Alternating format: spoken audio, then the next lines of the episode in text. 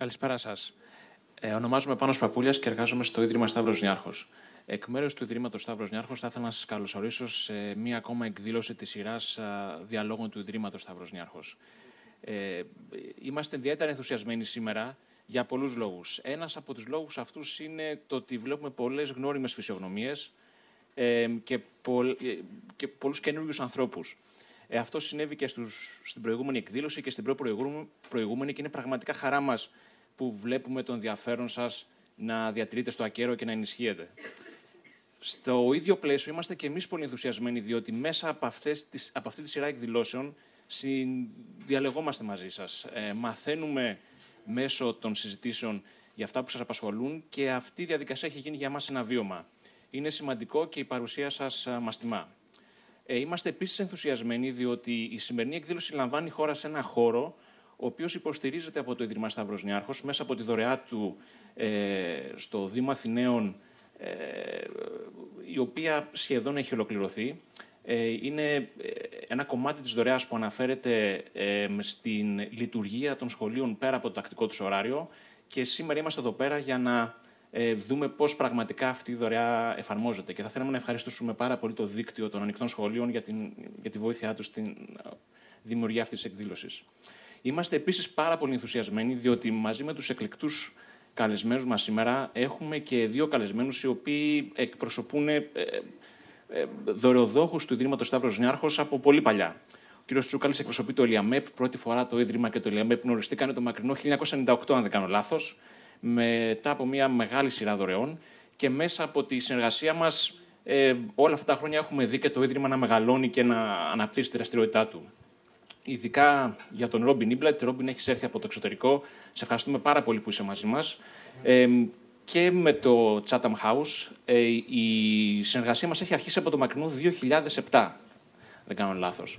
Η πρώτη μας συνεργασία αφορούσε ένα μικρό ποσό σχετικά για τη διενέργεια έρευνας αναφορικά με, την, με τον τρόπο που οι οκτώ μεγαλύτερες δυτικές χώρες θα μπορούσαν να προσεγγίσουν τη σχέση τους ε, με την Αφρική.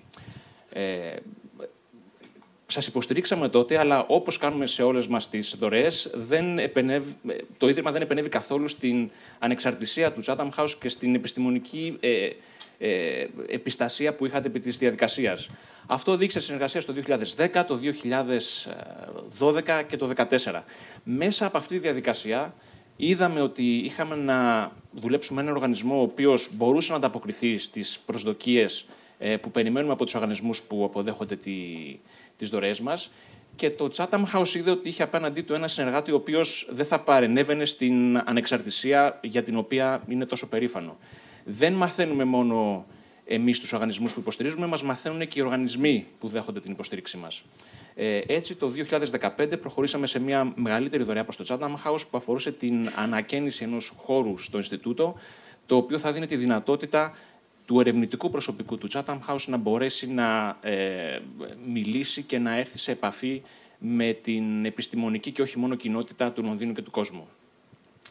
Ε, όλη αυτή η συνεργασία ε, μας έχει φέρει στη σημερινή θέση να μπορούμε με μεγάλο ενθουσιασμό να ανακοινώσουμε τη νέα μας δωρεά προς το Chatham House ύψους 11,6 εκατομμυρίων ευρώ για τη δημιουργία της πτέρυγας Σταύρος Νιάρχος. Ε, η δωρεά αυτή αποτελεί μία από τις μεγαλύτερες ε, δωρεές που έχει δεχθεί το Chatham House και ε, είναι, μέρος, είναι ένα σημείο ορόσημο για ε, την σχεδόν εκατονταετή ιστορία του Chatham House. Σας γνωρίσαμε όταν ήσασταν 87 ετών ε, το Ίδρυμα τότε ήταν 11 ετών, σήμερα είμαστε 23, εσείς είσαστε 99. Ε, μεγαλώσαμε και εμείς και εσείς πάρα πολύ αυτά τα τελευταία χρόνια. Η πτέρυγα Ίδρυμα Σταύρος Νιάρχος θα, ε, θα ε, προσεγγίσει τη λειτουργία τους Chatham House με τρεις διαφορετικούς τρόπους. Ο πρώτος έχει να κάνει με την δημιουργία μιας στέγης για την Ακαδημία της Βασίλισσας Ελισάβετ που λαμβάνει η χώρα στο Chatham House. Ο δεύτερος τρόπο τρόπος προσέγγισης της πτέρυγας Ίδρυμα Σταυροσνιάρχο έχει να κάνει με την επέκταση της ερευνητικής δραστηριότητας του Ινστιτούτου, αποτελέσμα ε, την οποία θα δούμε και μέσα από τη συζήτηση που θα διενεργηθεί σήμερα. Ο τρίτος πόλος της πτέρυγας θα έχει να κάνει με τη δημιουργία του Chatham House SNF CoLab. Όπως υποδεικνύει και το όνομα του εργαστηρίου αυτού, ε, δεν πρόκειται απλά για εργαστήριο, πρόκειται για ένα χώρο συνεργασίας Πρόκειται για ένα χώρο συνεργασίας μεταξύ των ερευνητών του Chatham House, πρόκειται για ένα χώρο συνεργασίας μεταξύ του Chatham House και των ανθρώπων και των οργανισμών για τους οποίους παράγει έρευνα. Και πιο σημαντικά, ίσως πρόκειται για έναν χώρο συνεργασίας και επικοινωνίας μεταξύ του Chatham House και του ευρύτερου αναγνωστικού του κοινού. Αυτό θα γίνει με εργαλεία ψηφιακά, με εργαλεία διαδραστικά και ε, συνάδει με το πνεύμα άλλων ε, ε, δωρεών που έχει κάνει το Ίδρυμα Σταύρος Νιάρχος, οργανισμούς όπως το IMED, αλλά και άλλες πρωτοβουλίες του Προέδρου μας, όπως το Δρακόπουλος Ideas Lab στο CSIS. είναι μεγάλη μας χαρά που σας έχουμε όλους εδώ πέρα. Ε, συγχωρέστε μου την ειδική αναφορά στο Chatham House, αλλά είμαστε πραγματικά ενθουσιασμένοι για αυτή τη νέα συνεργασία και σας ευχόμαστε να απολαύσετε τους διαλόγους όσο θα τους απολαύσουμε κι εμείς. Σας ευχαριστώ. Ευχαριστούμε θερμά τον Πάνο Παπούλια. Να σας καλωσορίσω και εγώ με τη σειρά μου στους ε, διαλόγους του Απριλίου, αν και τίποτα δεν θυμίζει σε άνοιξη από τον καιρό εκεί έξω. Να καλωσορίσω όλους όσοι βρίσκεστε μαζί μας και από την Ελλάδα αλλά και από το εξωτερικό και σε λίγο θα μας πείτε ο καθένας από πού έχει έρθει και από πού έχει ταξιδέψει έτσι ώστε να συζητήσουμε για την Ευρώπη, να συζητήσουμε για αυτό το όραμα το οποίο αρκετοί λένε ότι κινδυνεύει, άλλοι λένε ότι έχει ήδη διαραγεί και τα ρήγματα είναι σοβαρά και υπάρχουν και εκείνοι οι οποίοι δίνουν και εξακολουθούν να δίνουν μάχη προκειμένου να κρατηθεί η Ευρώπη ενωμένη, να διευρυνθεί. Έχουμε και τις προσδοκίες χωρών μελών που θέλουν να, να ενταχθούν και βεβαίως, ένα μήνα και κάτι από τώρα έχουμε τις ευρωεκλογές. Έχει λοιπόν πολύ μεγάλο ενδιαφέρον να στραφούμε και στον πολίτη. Και πέρα από τις πολιτικές και όσους τις ασκούν, να δούμε και την πολιτική που αντιλαμβάνεται και που κάνει στην καθημερινότητά του ο πολίτης, ο οποίος και στο τέλος της ημέρας θα είναι εκείνος ο οποίος θα καθορίσει το αποτέλεσμα των ευρωεκλογών. Καλωσορίζουμε και όλους όσοι μας παρακολουθείτε μέσω live streaming, μέσω του website snf.org. Περιμένουμε τις παρατηρήσεις, τα σχόλιά σας, τις ερωτήσεις σας φυσικά από όλους όσοι βρίσκεστε εδώ μαζί μας, αλλά και διαδικτυακά στο snf.org κάθετος questions. Ανά πάσα ώρα και στιγμή παρακολουθούμε όλα όσα θέλετε να σημειώσετε και τα μεταφέρουμε στους ε, συνομιλητές μας.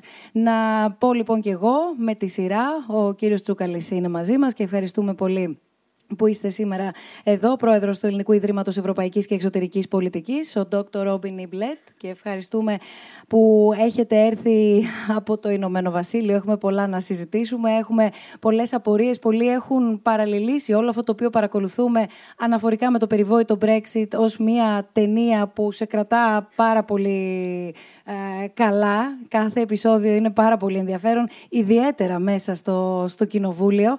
Οπότε έχουμε να, να δούμε εδώ πέρα και τι γίνεται, στην, ε, και τι γίνεται στο Λονδίνο, ποιες είναι οι συνέπειες και οι επιπτώσεις για την Ευρώπη και εν τέλει να καταλάβουμε ποιος θα είναι ο ρόλος της ε, Βρετανίας στις επικείμενες ευρωεκλογές, κυρίως για την επόμενη ημέρα. Ο Κώστας Βαρότσος δεν χρειάζεται συστάσεις. Ευχαριστούμε θερμά για να δούμε με τη βοήθειά σας, κύριε Βαρότσο, και την διάσταση του πολιτισμού και της πολιτισμικής, αν θέλετε, προσέγγισης των χωρών μελών της Ευρώπης. Γιατί πολύ συχνά μιλάμε για οικονομία. Καλά, δεν το συζητώ εδώ στην Ελλάδα, αλλά όχι μόνο. Η Ελλάδα απασχόλησε πέραν ημών όλη την υπόλοιπη Ένωση. Έχουμε όμως και μια Ιταλία η οποία αποτελεί την τη βόμβα που όλοι ελπίζουν να μην εκραγεί στο σύνολο της ε, Ένωσης. Το θέμα είναι ότι οι περισσότεροι όμως μιλάμε με οικονομικούς όρους όταν σκεφτόμαστε την Ευρώπη. Μάλλον και η Ευρώπη, η οποία να θυμίσουμε ότι αρωματίζεται και έναν κοινό Υπουργό Οικονομικών, μια ακόμα πιο ενισχυμένη και ενωμένη οικονομία και ξαναγυρνάμε μάλλον στις ρίζες μας. Αν είμαστε τελικά ενωμένοι για να συζητήσουμε και για την οικονομία. Η δημοσιογράφος από τη Λαστάμπα, η Φραντσέσκα Πάτσι, είναι μαζί μας και ευχαριστούμε πολύ και εσάς που θα μας ε, μεταφέρετε ε, καλύτερα από τον οποιοδήποτε και το τι ακριβώς σημειώνεται στην Ιταλία και τον Νίκολας ε, Μπεκέ. Το είπα σωστά, όχι. Μπεκεβέ. Συγγνώμη. Λοιπόν, είναι senior director του Cantor Public στις Βρυξέλλες, γιατί εσείς ε, έχετε μια καλύτερη από την πλευρά των αριθμών, αλλά έχετε μια καλύτερη εικόνα της ανάλυσης, της φυγομέτρησης και των πολιτικών, αλλά και των πολιτών και, εν πάση περιπτώσει, της τάσης που διαμορφώνεται τόσο στα κορυφαία ευρωπαϊκά γεγονότα, όσο πια και στην ε, πλήρη τους ε, κλιμάκωση που είναι οι ευρωεκλογές το Μάιο. Θα συνδεθούμε όμως και θα συναντήσουμε και τον ε, Κώστα Τσοτσοπλίδη, τον εκπρόσωπο τύπου του Γραφείου του Ευρωπαϊκού Κοινοβουλίου στην Ελλάδα, σε αυτό που συνηθίζουμε να λέμε και είναι πάρα πολύ κλεισέ οι δημοσιογράφοι στην καρδιά των εξελίξεων. Και αυτό ακόμα πρέπει να σας πω ότι χρήζει μεγάλη συζήτηση και το έχουμε συζητήσει μεταξύ μας με τους ε, συνομιλητές. Καλησπέρα από την Αθήνα. Θα τον έχουμε σε... Δεν, νομίζω δεν σας ακούμε. Όχι, αλλά ελπίζω να σας ακούσουμε σε λίγο. Έλεγα όμως ότι συνηθίζουμε να λέμε ότι η καρδιά των εξελίξεων είναι οι Βρυξέλλες, είναι το Στρασβούργο. Ε, είπα νωρίτερα ότι για μας στην Ελλάδα τα τελευταία χρόνια η καρδιά των εξελίξεων, το κέντρο των εξελίξεων ήταν το, το Βερολίνο. Μήπως έχουμε επικεντρωθεί στην καρδιά και έχουμε χάσει όλο το υπόλοιπο ή μήπως πρέπει να δούμε και τον υπόλοιπο οργανισμό. Βάζω ερωτήματα στο τραπέζι και έρχονται και ακόμα περισσότερα. Ε, μέχρι να συνδεθούμε και μας λέτε όταν είμαστε έτοιμοι, θα ήθελα πολύ επιγραμματικά και σε τίτλους να αναφέρω αυτά τα οποία γνωρίζουμε όλοι μας, αυτά τα οποία ακούμε όλοι μας και αυτά τα οποία συζητιόνται αρκετά, είτε πιο επιδερμικά, είτε σε βάθος και σε αναλύσεις. Ποια είναι δηλαδή τα κυριότερα προβλήματα, ποιες είναι οι, οι μεγαλύτερες προκλήσεις και τα διλήμματα που έχει να αντιμετωπίσει η Ευρώπη και για ποιο λόγο είναι τόσο κρίσιμες οι επικείμενες ευρωεκλογές. Από τη μία είναι, όπως είπαμε, το Brexit, είναι η οικονομία της Ιταλίας, είναι το προσφυγικό, το οποίο από το 2015 και μετά έδωσε την αφορμή να ξεσπάσουν πολλές παράλληλες ταχύτητες σε μία ενωμένη... Ωραία. Λοιπόν, μας ακούτε κύριε Τσοπλίδη. Εγώ σας ακούω μια χαρά, δεν ξέρω εσείς αν με ακούτε. Τώρα σας ακούμε και εμείς. Καλησπέρα από την Αθήνα. They can listen to me now. Yeah? Yes, yes. Thank you. Ναι, Είμαστε... γεια σας. Καλησπέρα από το Στρασβούργο.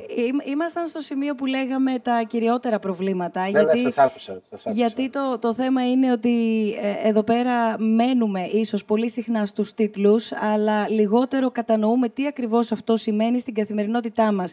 Και θα μας βοηθήσετε εσείς να δούμε από την πλευρά του πολίτη τι σημαίνει να είσαι Ευρωπαίος πολίτης, τι σημαίνει προφανώς να έχεις και να ε, υποστηρίζεις την εθνική σου ταυτότητα, αλλά να μην ξεχνάς ότι έχεις ευθύνη, ότι έχουμε όλοι μας ευθύνη. Γι' αυτό βρισκόμαστε άλλωστε και σε ένα σχολείο, διότι σε σχολεία θα, θα πάμε να ψηφίσουμε και ε, στο τέλος της ημέρας θα καθορίσουμε το αποτέλεσμα. Άρα λοιπόν, ε, πέρα από το Brexit και την οικονομία της Ιταλίας, το προσφυγικό το οποίο απασχόλησε πάρα πολύ και πολλοί θεώρησαν ότι ήταν η, η αρχή του διχασμού της Ευρώπης.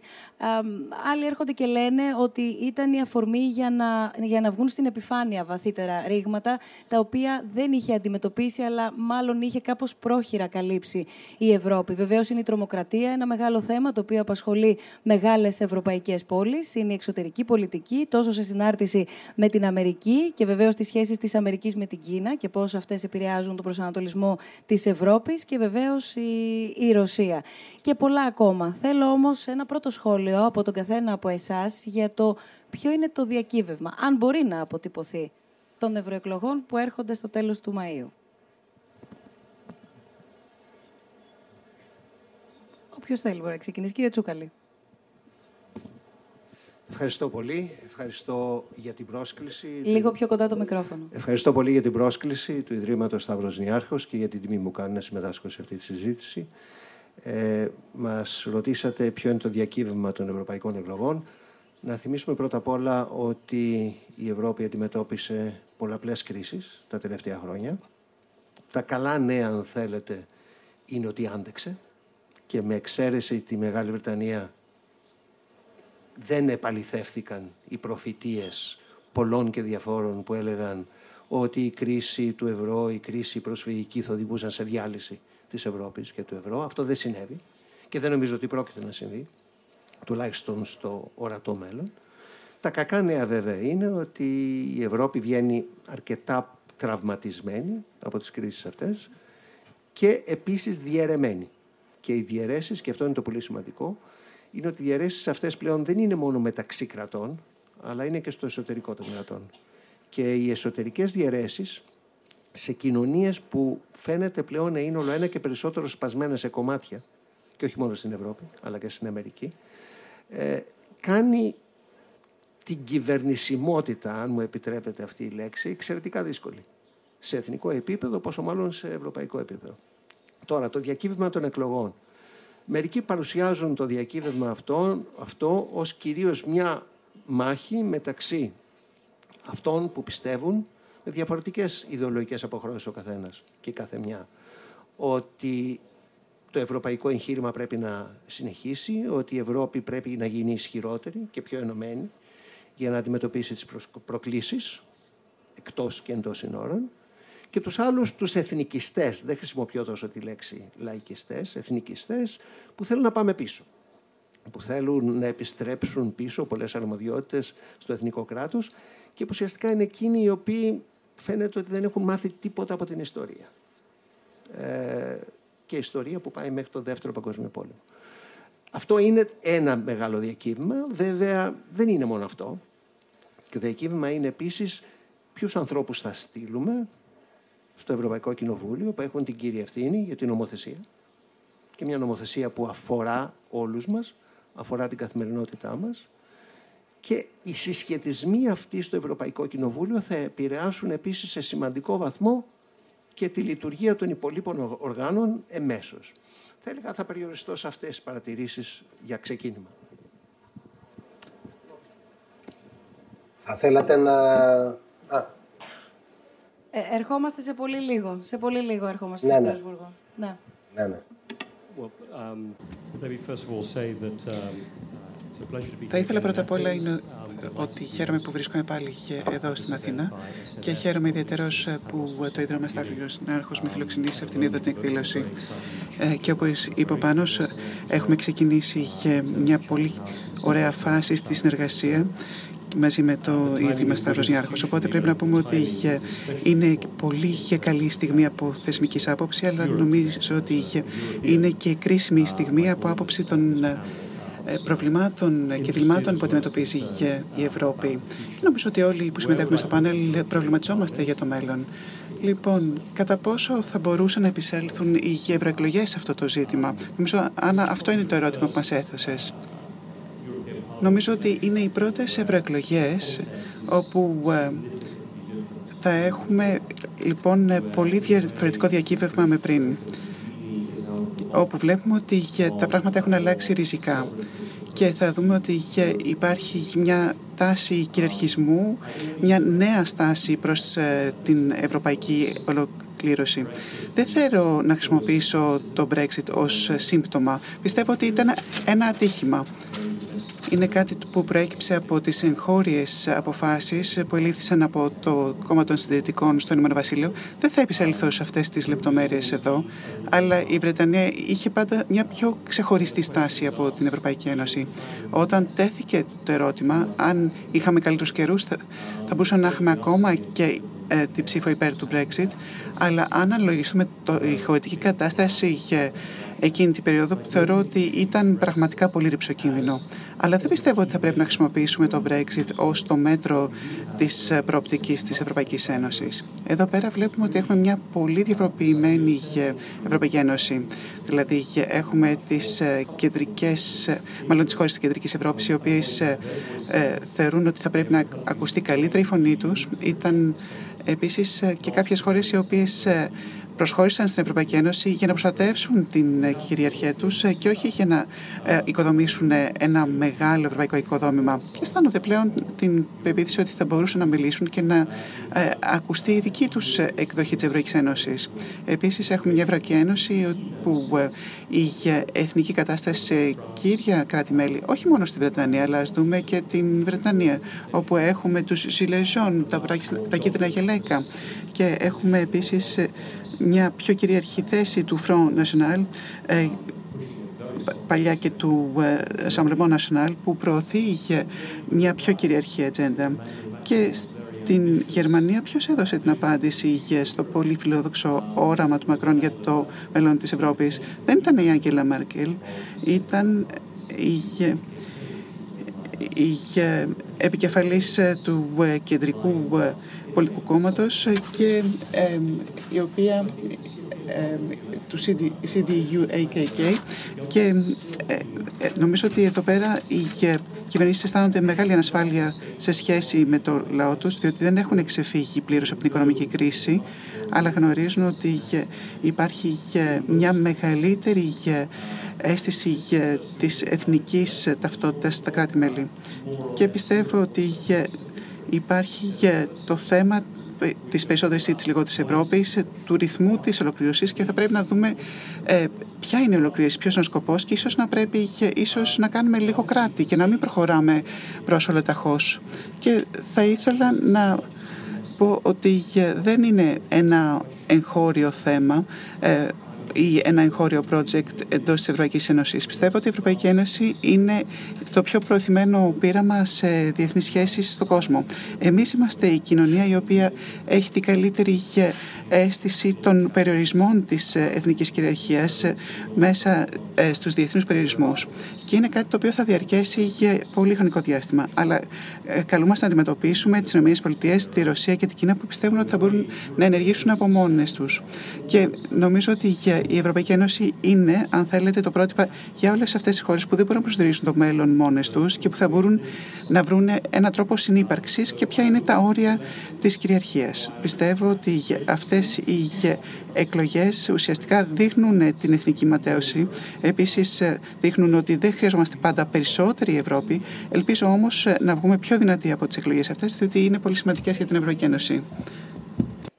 Ε, νομίζω αυτό που πρέπει να προσπαθήσουμε να κάνουμε είναι να διατυπώσουμε το διακύβευμα με έναν ε, συνοπτικό ίσως, ε, βέβαια αυτό έχει, ενέχει τον κίνδυνο της απλούστευσης, ερώτημα.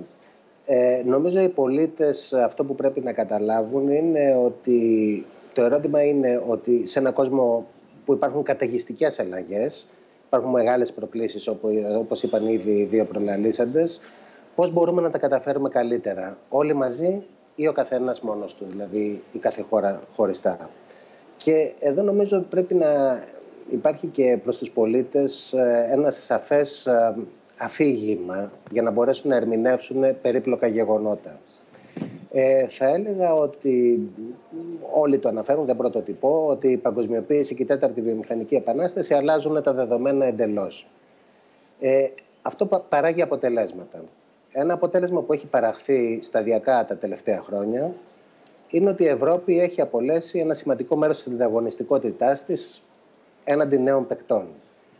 Κατά συνέπεια, δυσκολεύεται να εξασφαλίσει σήμερα ίσως το επίπεδο ευημερίας και κοινωνικής προστασίας που προσδοκούν ως εύλογο και εκτιμένο οι πολίτες της.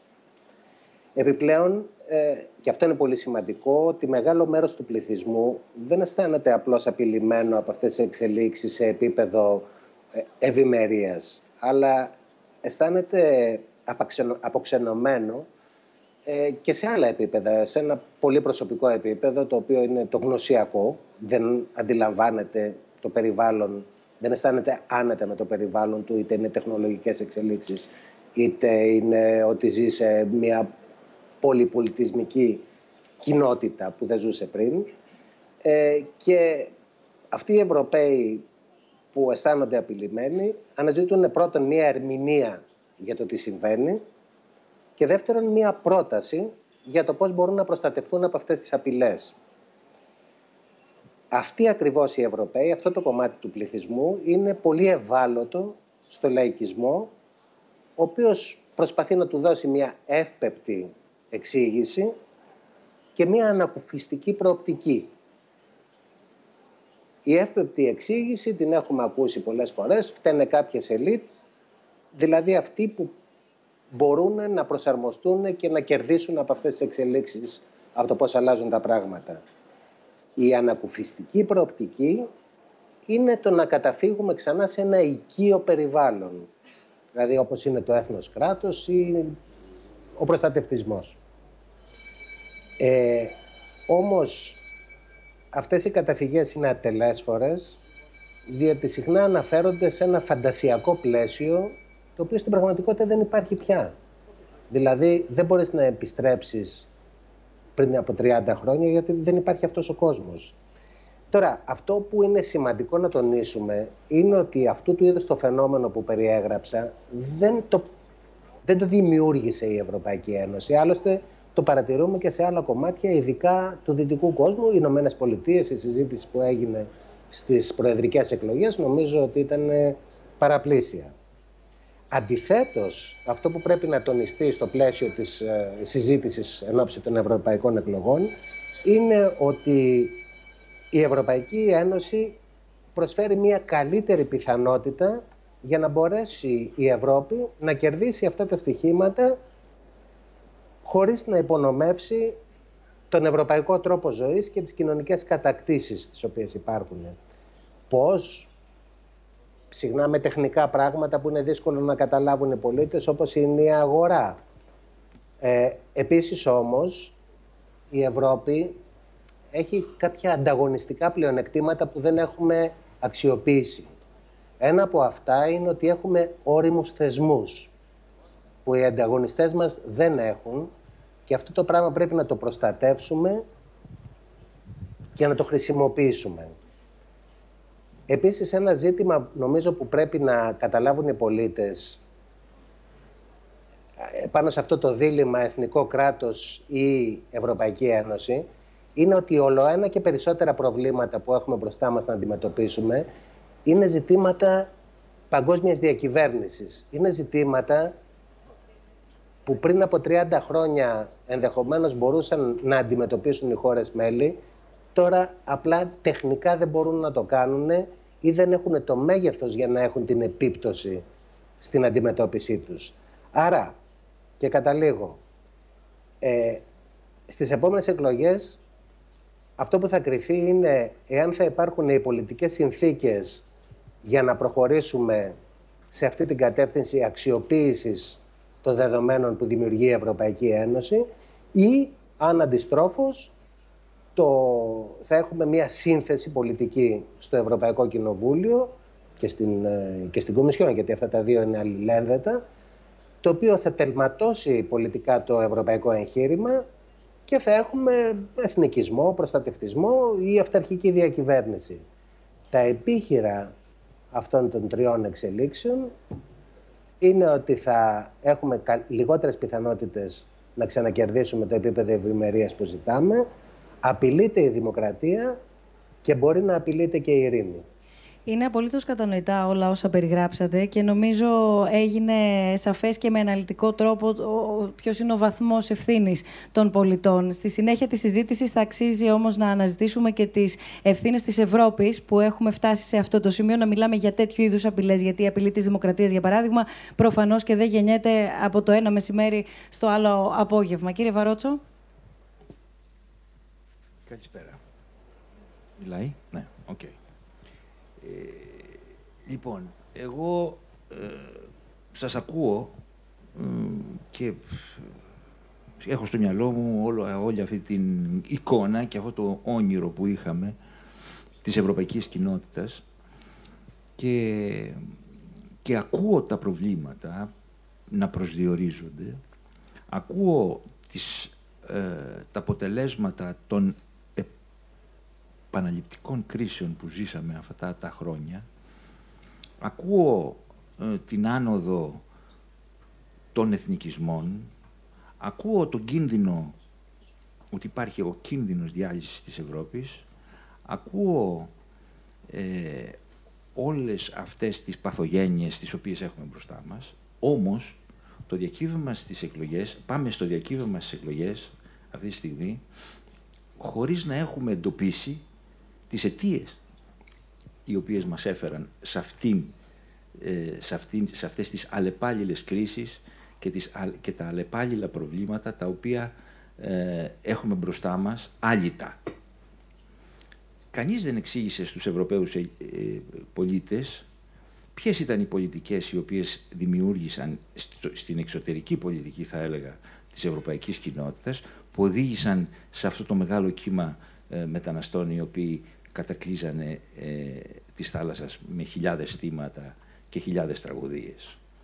Τι ήταν αυτό που οδήγησε σε αυτή; Ξαφνικά ε, ε, φύγανε από εκεί και ήρθαν εδώ. Ποιες ήταν αυτές οι πολιτικές οι οποίες οδήγησαν σε αυτή την κρίση; Ποιες ήταν αυτέ, αυτά τα λάθη που γίνανε και να γίνουν συνείδηση αυτά τα λάθη απάνω στην οικονομία ε, ε, τα οποία οδήγησαν στην αποσταθεροποίηση της Νότιας Ευρώπης οικονομικά; Και με μια στασιμότητα αυτή τη στιγμή, ειδικά στην Ελλάδα και, και, στην Ιταλία, ε, της έννοιας της εξέλιξης, και της έννοιας της, της παραγωγικότητας. Δηλαδή, αυτή τη στιγμή βρισκόμαστε αντιμέτωποι με, με τις ευρωεκλογές χωρίς να έχουμε βρει τα αίτια των διαφόρων μικρών καταστροφών ή μεγάλων καταστροφών που γίνανε αυτά τα χρόνια. Αυτό είναι πολύ σοβαρό. Διότι εμείς που αγαπάμε την Ευρώπη, εμείς που θέλουμε την Ευρώπη, δεν μπορούμε να την υποστηρίξουμε. Διότι ε, στους πολίτες πρέπει ε, για να μπορέσει να σταθεροποιηθεί μια ιδέα ή ένα, ε, ή, ή ένα εγχείρημα, πρέπει να έχει μια βάση πραγματική. Πρέπει δηλαδή να αντιμετωπιστεί η πραγματικότητα με μια κριτική σκέψη. Πρέπει δηλαδή να αντιληφθούμε το πολιτισμικό φαινόμενο, το τι συμβαίνει. Αυτή τη στιγμή μοιάζει ότι η Ευρώπη μοιάζει με τον Τιτανικό που πηγαίνει προς το παγόβουνο και όλοι παίζουν τα βιολιά. Δηλαδή δεν έχουμε αντιληφθεί τα προβλήματα που συμβαίνουν είναι μια πραγματικά δύσκολη στιγμή για την Ευρώπη. Νομίζω ότι, ότι εάν δεν γίνει ένα θαύμα, θα έχουμε με εξελίξεις πάρα, πολύ δι, ε, δυσάρεστες. Όμως, ε, ε,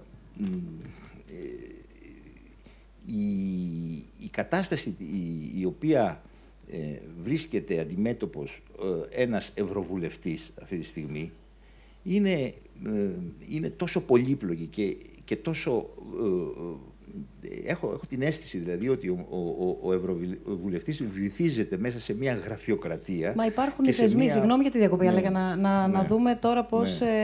ε, συντίθενται ή αποσυντίθενται τα κομμάτια. Αλλά ναι. βασιζόμενοι σε αυτό που είπε νωρίτερα ο κ. Τσοπλίδη, έχουμε ισχυρότατους θεσμούς σε σχέση ως Ευρώπη. Ενώ, ε, κύριε Τσοπλίδη, αν το εγώ, διατυπώνω σωστά, εγώ, έχουμε ισχυρότατους θεσμούς συγκριτικά με τους ε, αντιπάλους μας. Ναι, ναι, ναι. Όχι, εγώ μιλάω, μιλάω για την λειτουργία την εσωτερική της Ευρώπης. Οι ισχυροί θεσμοί οπωσδήποτε υπάρχουν στην ευρωπαϊκή κοινότητα, αλλά όμως αυτή, παρόλο το ότι έχουμε ισχυρούς θεσμούς, αυτή τη στιγμή δεν έχει βγει προς τα έξω μία ερμηνεία των διαφόρων προβλημάτων που είχαμε αυτά τα, τις τελευταίες δεκαετίες μέσα στην ευρωπαϊκή κοινότητα, τις μεγάλες κρίσεις και αυτές οι, οι ερμηνείες δεν έχουν μεταδοθεί στον κόσμο. Δεν έχει, μετα, δεν έχει μεταφερθεί στο, στον κόσμο που πάει να ψηφίσει αυτή τη στιγμή, επειδή μιλήσαμε για το διακύβευμα των εκλογών, ε, ούτε, ούτε για τα αίτια δεν έχουμε μιλήσει αυτών, αυτών των μεγάλων προβλημάτων, αλλά δεν έχουμε ε, δώσει την εντύπωση επίσης ότι έχουμε βρει τις λύσεις αυτών των προβλημάτων. Ε; Έτσι. Δηλαδή, ε, η, ο μέσος Ευρωπαίος αυτή τη στιγμή δεν έχει μία αίσθηση ε, θετική όσον αφορά το μέλλον. Και σταματάω εδώ για να μπορέσουμε να. Έχουν να πάρει φωτιά τα μπλοκάκια και τα σημειωματάρια αριστερά σας και δεξιά σας πάντως. Οπότε περιμένω, περιμένω μετά το διάλογο να δω, να δω τις, ε, τις απόψεις που θα διατυπωθούν. Φραντζέσκα. Ε, Ευχαριστώ πάρα πολύ για την πρόσκληση. Ως Ιταλίδα Ξέρω ότι όταν με καλούν σε τέτοιες συζητήσεις εκπροσωπώ τη χώρα μου, την Ιταλία. Είμαι, αν είμαστε ένα πείραμα, αν θέλετε. Είμαστε η μόνη χώρα στην Ευρώπη όπου έχουμε μία λαϊκίστικη συμμαχία η οποία είναι στην κυβέρνηση. Και έτσι λοιπόν πολλές φορές μας βλέπουν ως παράδειγμα αλλά θα ήθελα επίσης ε, να πω και κάποια προσωπική μου εμπειρία όντας δημοσιογράφος. Δεν είμαι ακαδημαϊκός. Η δουλειά μου ε, ε, είναι συγκεκριμένη. Εγώ εργάζομαι για θέματα Αφρικής και Μέσης Ανατολής και άλλαξε πολύ η φύση της δουλειάς μου τα τελευταία χρόνια. Άλλαξα, τώρα ασχολούμαι περισσότερο με την Ευρώπη. Είναι σαν να έχουν μπει στην Ευρώπη η Μέση Ανατολή και η Αφρική κατά κάποιο τρόπο. και αυτό το βιώνω καθημερινά στην καθημερινή μου εργασία και αυτό βεβαίως έχει σχέση με τη μετανάστευση, με το μεταναστευτικό. Εγώ παλιά δούλευα και ακόμα δουλεύω σε μια χώρα όπου έχουμε νέα κύματα μεταναστών που προσπαθούν να έρθουν στην Ευρώπη. Τις τελευταίες εβδομάδες συγκεκριμένα ε, ε, είχα πάει στην Αλγερία, τη Λιβύη, τη Συρία κτλ. Αλλά το πρόβλημα το βλέπουμε και εδώ στις χώρες μας πλέον, στην Ευρωπαϊκή Ένωση. Αυτό έχει άμεση σχέση με το θέμα του μεταναστευτικού. Δεν θέλω να χαρακτηρίσω το μεταναστευτικό ως κρίση. Δεν αποτελεί κρίση μεταναστευτική, γιατί δεν νομίζω ότι είναι οι αριθμοί τέτοιοι που να δικαιολογούν τη λέξη κρίση, αλλά υπάρχει και ένα άλλο θέμα, το οποίο επίσης είναι πάρα πολύ σημαντικό και το οποίο εν μέρει έχει σχέση με τη μετανάστευση. Μιλάμε για το θέμα της ταυτότητας. Αυτό ε, αποτελεί αντικείμενο συζήτησης, έντονης συζήτησης που έχει έχει άμεση σχέση με την ε, δημιουργία εθνικιστικών τάσεων και την άνοδο εθνικιστικών κομμάτων. Και εδώ δεν μιλάμε μόνο για την ταυτότητα έναντι των άλλων που έρχονται από τη Μέση Ανατολή ή την Αφρική, μιλάμε για το Ισλάμ, γιατί αυτή είναι η λέξη. Η λέξη Ισλάμ ε, είναι, αν θέλετε, στα παρασκήνια πίσω από κάθε συζήτηση στην Ευρώπη. Δεν μιλάμε όμως μόνο για τον Ισλάμ. Υπάρχει και θέμα ταυτότητας μέσα στην ίδια την Ευρώπη και μεταξύ Ανατολικής και Δυτικής Ευρώπης και βεβαίως ε, είναι εξίσου σημαντική αν θέλετε και με το θέμα του Ισλάμ. Και εδώ θα ήθελα να προσθέσω και ένα άλλο ερώτημα που έχει σχέση με την ταυτότητα. Μιλάμε για τη σχέση με την Κίνα. Η Κίνα δεν είναι Ισλαμική χώρα, δεν είναι κάτι που μας χωρίζει ε, μεταξύ ε, Ανατολικής και Δυτικής Ευρώπης. Έχουμε δηλαδή κάποιες αλλαγές αλλά και πολλές ομοιότητες. Εδώ ε, βλέπουμε ότι η Κίνα αποτελεί μία πρόκληση που στην αρχή εμείς θεωρήσαμε μόνο ως οικονομική πρόκληση αλλά δεν πρόκειται μόνο περί οικονομικής πρόκλησης, πρόκειται και για πολιτιστική πρόκληση. Άρα λοιπόν είναι και πρόκληση και αμφισβήτηση ταυτότητας. Πιστεύω ότι αυτές οι συζητήσεις είναι πάρα πολύ σημαντικές, ακόμα και αν σαν δημοσιογράφος θέλω να προσθέσω κάτι ακόμα. Εμείς τώρα στην Ιταλία κυρίως, αλλά πιστεύω ότι το ίδιο ισχύει και σε όλες τις άλλες χώρες της Ευρώπη, έχουμε το θέμα του πώς αντιλαμβάνεται κανείς την πολιτική και την αυτή καθεαυτή πολιτική. Αυτά τα δύο πράγματα δεν είναι ίδια ακριβώς πολλές φορές βλέπουμε ότι κάποια πράγματα ενδιαφέρονται περισσότερο για το πώς αντιλαμβάνεται κανείς την πολιτική, τη συνύπαρξη, τη συνοχή κτλ. Και όλα αυτά είναι πράγματα που πρέπει εμείς να τα αντιμετωπίσουμε ως δημοσιογράφοι και ως εκπρόσωπος των μέσων μαζικής ενημέρωσης το λέω αυτό. Αλλά νομίζω ότι όλοι οι συμμετέχοντας εδώ σε αυτούς τους διαλόγους αλλά και ε, στους ευρωπαϊκούς θεσμούς. Ένα τελευταίο θέμα και εγώ θέλω να το σημειώσω ως δημοσιογράφος και αυτό είναι κάτι το θετικό. Για πρώτη φορά οι ευρωεκλογές ε, και οι ευρωπαϊκοί θεσμοί και οι ευρωπαϊκοί μηχανισμοί έχουν κρίσιμη σημασία στην εθνική πολιτική. Στα 20 χρόνια της καριέρας μου ποτέ δεν ασχολήθηκα τόσο πολύ με τις ευρωεκλογές όσο αυτή τη φορά. Άρα λοιπόν αυτή τη φορά μετράνε πραγματικά οι ευρωεκλογές και οι άνθρωποι ενδιαφέρονται για τις ευρωεκλογές. Αυτά είχα να πω. Σας ευχαριστώ πολύ. Ο Νίκολας. Πρώτα απ' όλα, χαίρομαι πάρα πολύ που βρίσκομαι εδώ μαζί σας και θα ήθελα να ευχαριστήσω το Ίδρυμα Σταυρός Νιάρχος για την ε, πρόσκληση. Ονομάζομαι Νικολά Μπεκιούφ και εργάζομαι ε, στο Καντάρ. Η εταιρεία μας ε, είναι μία από τις ε, πιο ε, γνωστές σε θέματα ερευνών και εργαζόμαστε για την Ευρωπαϊκή Επιτροπή για να τρέξουμε τις έρευνες, για να δούμε ε, ποιες θα είναι οι προβλέψεις για τα εκλογικά αποτελέσματα. Και θα ήθελα να προσθέσω κάποια πράγματα. Πρώτα απ' όλα θα ήθελα να πω ότι έχουμε πολύ διαφορετικό περιεχόμενο σε αυτές τις εκλογές σε σχέση με το 2014. Αλλά υπάρχουν πάρα πολλά θετικά σημεία. Ας, ας ξεκινήσουμε λοιπόν με τα θετικά. Λοιπόν, ιδιότητα του μέλους της Ευρωπαϊκής Ένωσης. Αν ρωτήσεις ε, έναν Ευρωπαίο πολίτη, αν είναι θετικό ή αρνητικό που είναι μέλος της Ευρωπαϊκής Ένωσης, το 60% θεωρεί ότι είναι κάτι το θετικό. Πολύ λίγοι πιστεύουν ότι είναι κάτι το αρνητικό και αυτός ο αριθμός αυξήθηκε και είδαμε τον Οκτώβρη ότι είχαμε ρεκόρ ατόμων που είπαν ότι ήταν θετικό. Οπότε στην Ευρωπαϊκή Κοινή Γνώμη βλέπουμε ότι το ευρωπαϊκό κεκτημένο είναι κάτι το οποίο θεωρούν πολύ θετικό και δεν υπάρχει τάση αποχώρησης ε, στην ευρωπαϊκή κοινή γνώμη. Και αυτό αντικατοπτρίζεται στην θέση των λαϊκιστών ε, οι οποίοι έχουν αλλάξει τα επιχειρήματά τους αναφορικά με την Ευρώπη. Αυτό είναι πάρα πολύ σημαντικό. Ε, κάτι άλλο που είναι πολύ σημαντικό είναι η οικονομική κράση. Το 2014 η Ευρώπη βρισκόταν σε μια βαθιά οικονομική κρίση. Η κατάσταση έχει αλλάξει πλέον και αυτό το είδαμε και όλες διάτρανα τον Οκτώβρη, όπου είδαμε την πλειοψηφία των Ευρωπαίων που θεωρούσαν ότι η κατάσταση της εθνικής οικονομίας ήταν καλή. Αυτά είναι τα θετικά σημεία. Ένα ακόμα θετικό σημείο είναι ότι μιλάμε για το Brexit και στο Ευρωβαρόμετρο, στο Ευρωπαϊκό Κοινοβούλιο, ρωτήσαμε τους Ευρωπαίους πολίτες αν υπήρξε δημοψήφισμα, αν θα ψηφίσαν υπέρ ή κατά της αποχώρησης δεσμεύσουμε τον κύριο Τσοτσοπλίδη. Δυστυχώς δεν είχαμε παραπάνω χρόνο, γιατί έχουν μείνει αναπάντητα ερωτήματα και δεχόμαστε και άλλα ερωτήματα ε, αναφορικά με τη θέση του πολίτη και με το πώς μπορεί να επανακτήσει την εμπιστοσύνη του στην, ε, στην Ευρώπη. Είναι ένα ερώτημα που ήρθε πριν από λίγο, αλλά θα πρέπει να κλείσουμε τη σύνδεσή μας, γιατί έχουμε συγκεκριμένο χρόνο από το Στρασβούργο. Σε κάθε περίπτωση, σας ευχαριστούμε πολύ.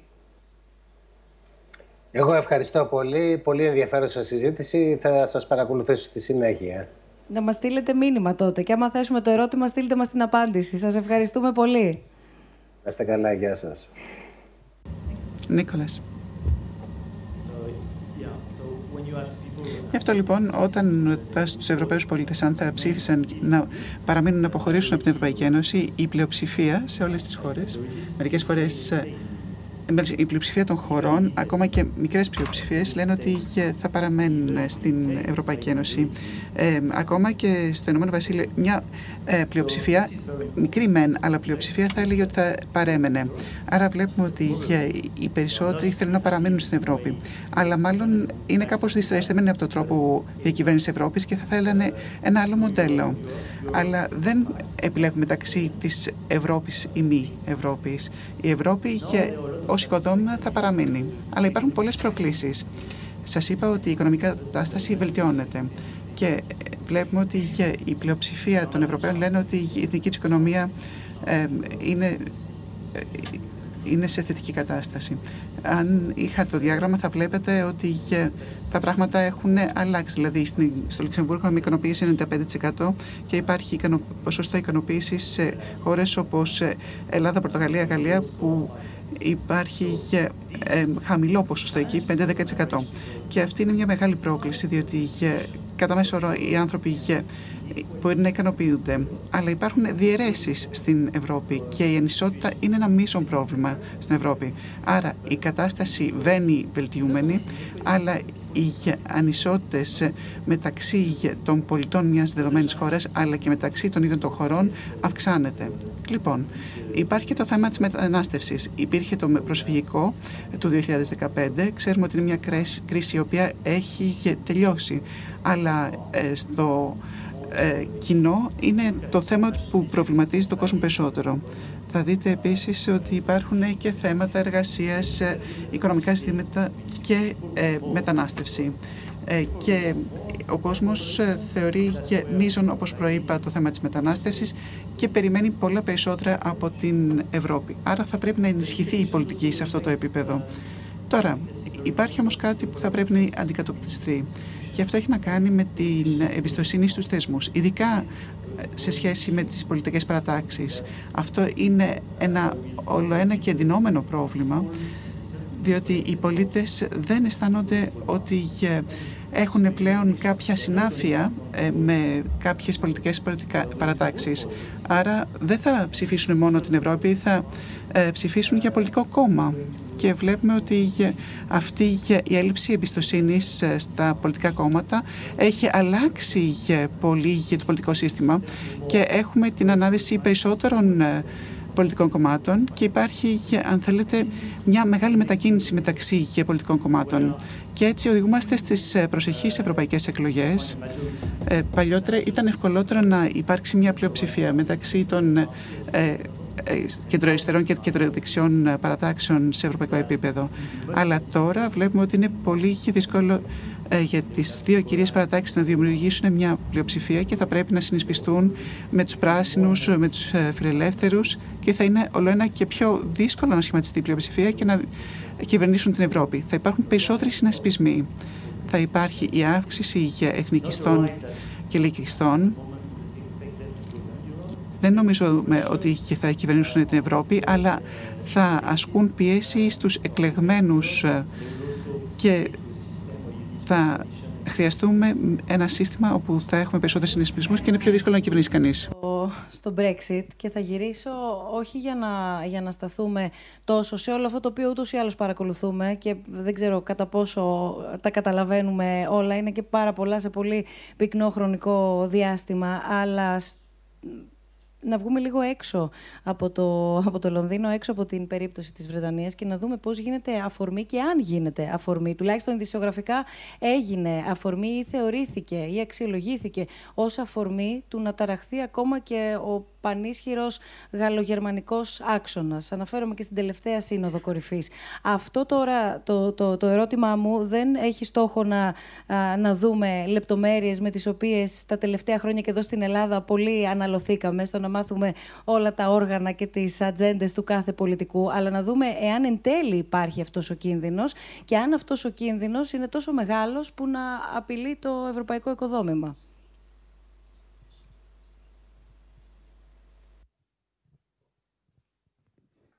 Jump in just para variar to make it different. Um, Εδώ που κάθομαι δεν νομίζω ότι κάτι θα, ε, αν κατάλαβα καλά την ερώτηση, δεν νομίζω λοιπόν ότι κάτι θα διαλύσει το γελογερμανικό άξονα αυτή τη σχέση. Βεβαίως ε, είναι μια στιγμή αγωνίας γιατί αυτές οι ευρωεκλογές, όπως ακούσαμε είναι ζωτική σημασία. Το διακύβευμα είναι πολύ υψηλό για τον ε, πρόεδρο Μακρόν ειδικά, του οποίου η δημοτικότητα έχει πέσει, ο οποίος ελπίζει να χρησιμοποιήσει τις ευρωεκλογές για να ξαναδώσει αν θέλετε δύναμη στο κόμμα του. Ε, τώρα το να μπορεί να βλέπουμε τι γίνεται στη Γερμανία, το CDU προσπαθεί να κρατήσει τις δυνάμεις του και βλέπουμε ότι ότι το Ευρωπαϊκό Λαϊκό Κόμμα ε, αντιπαλεύεται αυτό που θα δημιουργήσει και ο Μακρόν, αλλά βλέπουμε ότι το ΕΛΚ προσπαθεί να έχει μια πιο συντηρητική προσέγγιση που ρέπει λίγο προς ε, την κυριαρχία την εθνική. Νομίζω ότι η ένταση γαλλογερμανική αυτή τη στιγμή έχει μεγάλη σχέση με τις εκλογές, τις ευρωεκλογές. Έχουν υπογράσει τη νέα συνθήκη του Άχεν, η οποία αποτελεί, αν θέλετε, και μια μικρή απογοήτευση μετά από τη συνθήκη του Ελιζέ του 63 αν θυμάμαι καλά. Και Άκουσα την Άγγελα Μέρκελ να το λέει ίδια αυτό. Η Γαλλία και η Γερμανία δεν μπορούν πλέον να είναι ηγέτες της Ευρώπης, αλλά χωρίς τη Γαλλία και τη Γερμανία θα κολλήσει, θα κολλήσει η Ευρώπη.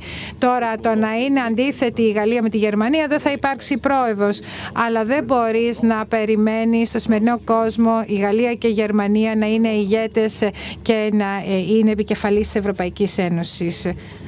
Με τον Ρόμπιν, ε, πρώτη παρατήρηση είναι ότι σίγουρα το Brexit είναι ένα μεγάλο πλήγμα για την Ευρώπη. Ε, μια σημαντική χώρα, μεγάλη χώρα της Ευρώπης, αποφασίζει με μικρή πλειοψηφία να, να αποχωρήσει. Αλλά βεβαίως, αν είναι, το Brexit είναι πλήγμα για την Ευρώπη, είναι πολύ μεγαλύτερο πλήγμα για το ίδιο το Ηνωμένο Βασίλειο. Ε, και το Brexit φαίνεται ότι μπορεί να τεινάξει στον αέρα, κυριολεκτικά, τις ισορροπίες εντός του Ηνωμένου Βασιλείου. Και αυτό φαίνεται τουλάχιστον μέχρι σήμερα. Δηλαδή, δύσκολο οι περισσότεροι από εμάς μπορούσαν να φανταστούν, να το πω ομά, ότι η Βρεταν... ο Βρετανικός πολιτικός διάλογος θα έπεφτε τόσο χαμηλά. Και ότι θα βρισκόμασταν αντιμέτωποι με μια χώρα στην οποία υπάρχουν μόνο πλειοψηφίες για το τι δεν θέλουν. Αλλά δεν διαφαίνεται πλειοψηφία για τίποτα για το τι θέλει. Ε, το άλλο ενδιαφέρον, ενδιαφέρουσα παρατήρηση είναι ότι σε αντίθεση με τις προβλέψεις αρκετών περιλαμβανομένου από ό,τι φαίνεται του Προέδρου Τραμπ, το Brexit λειτουργήσε ως ο ισχυρότερος ενοποιητικός παράγοντας για τους υπόλοιπους Ευρωπαίους τα τελευταία τρία χρόνια. Δηλαδή, οι 27 ήταν ενωμένοι και ακριβώς επειδή ήταν ενωμένοι, ο συσχετισμός δυνάμεων μεταξύ 27 και Ηνωμένου Βασιλείου ήταν πολύ άνισος για το Ηνωμένο Βασίλειο. Ε, και αυτό είναι επίσης κάτι που δεν το περιμέναν οι φανατικοί Brexiteers.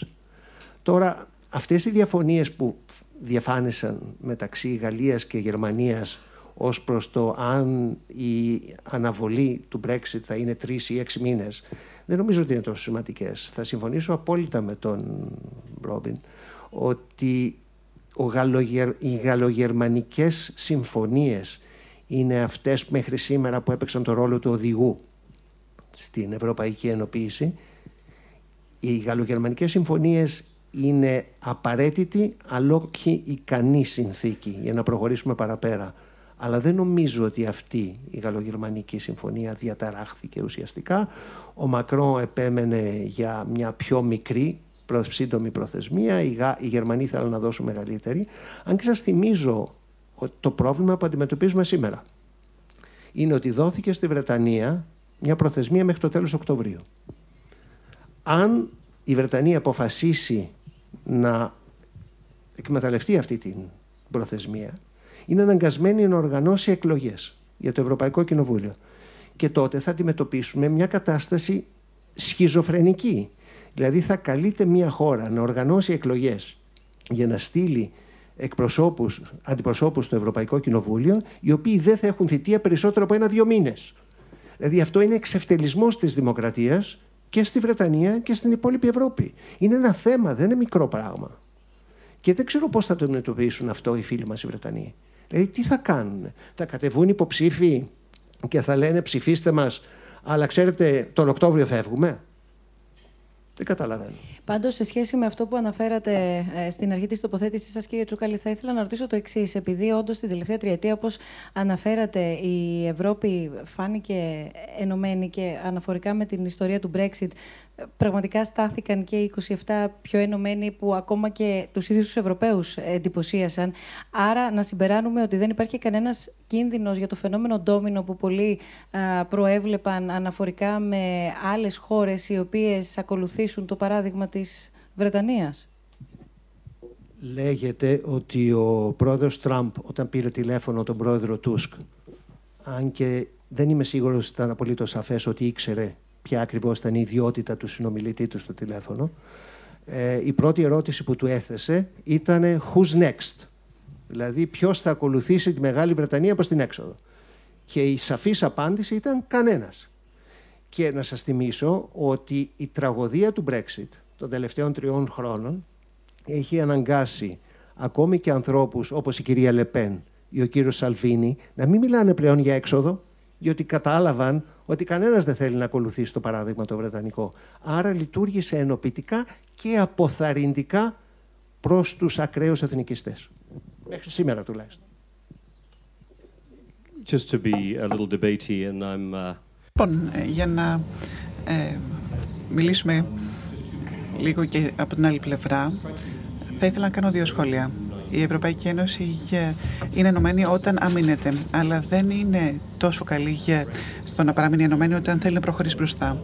Και βλέπουμε ότι η Ευρωπαϊκή Ένωση έχει θελήσει εδώ να επρισπαστεί και έχει δημιουργήσει τα καλά στεγανά. Αλλά ε, δυσκολεύεται η Ευρωπαϊκή Ένωση όταν μιλάμε για την ε, περαιτέρω ολοκλήρωση. Και νομίζω ότι η Ευρωπαϊκή Ένωση πραγματικά διχάζεται όταν εξετάζει πώς θα προχωρήσει στο μέλλον. Δεύτερο σημείο. Ναι, το Ηνωμένο Βασίλειο πραγματικά έχει δημιουργήσει αρκετό ε, θέμα. Αλλά νομίζω ότι είναι ένα ενδιαφέρον θέμα της κοινοβουλευτικής δημοκρατίας. Διότι ο αγώνας δίνεται κατά κύριο λόγο εντός κοινοβουλίου.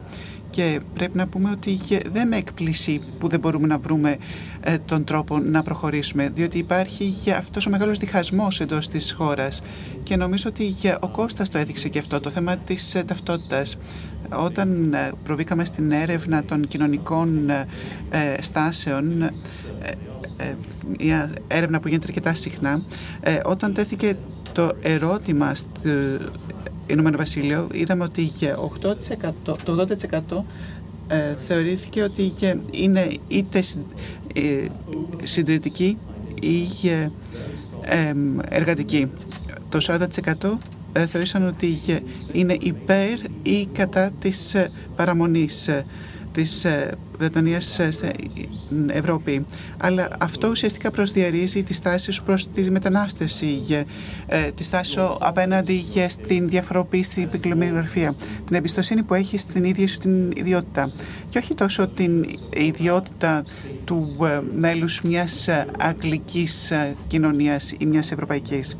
Και βλέπουμε ότι η Ευρωπαϊκή Ένωση έχει γίνει μια μεταφορά για αυτό το δίλημα το οποίο αντιμετωπίζουμε. Πιστεύω ότι η Βρετανία αποκαλύπτει αυτό το δίλημα, ειδικά δημοσίως, αλλά αυτό το δίλημα υπάρχει σε όλες μας τις κοινωνίες σήμερα.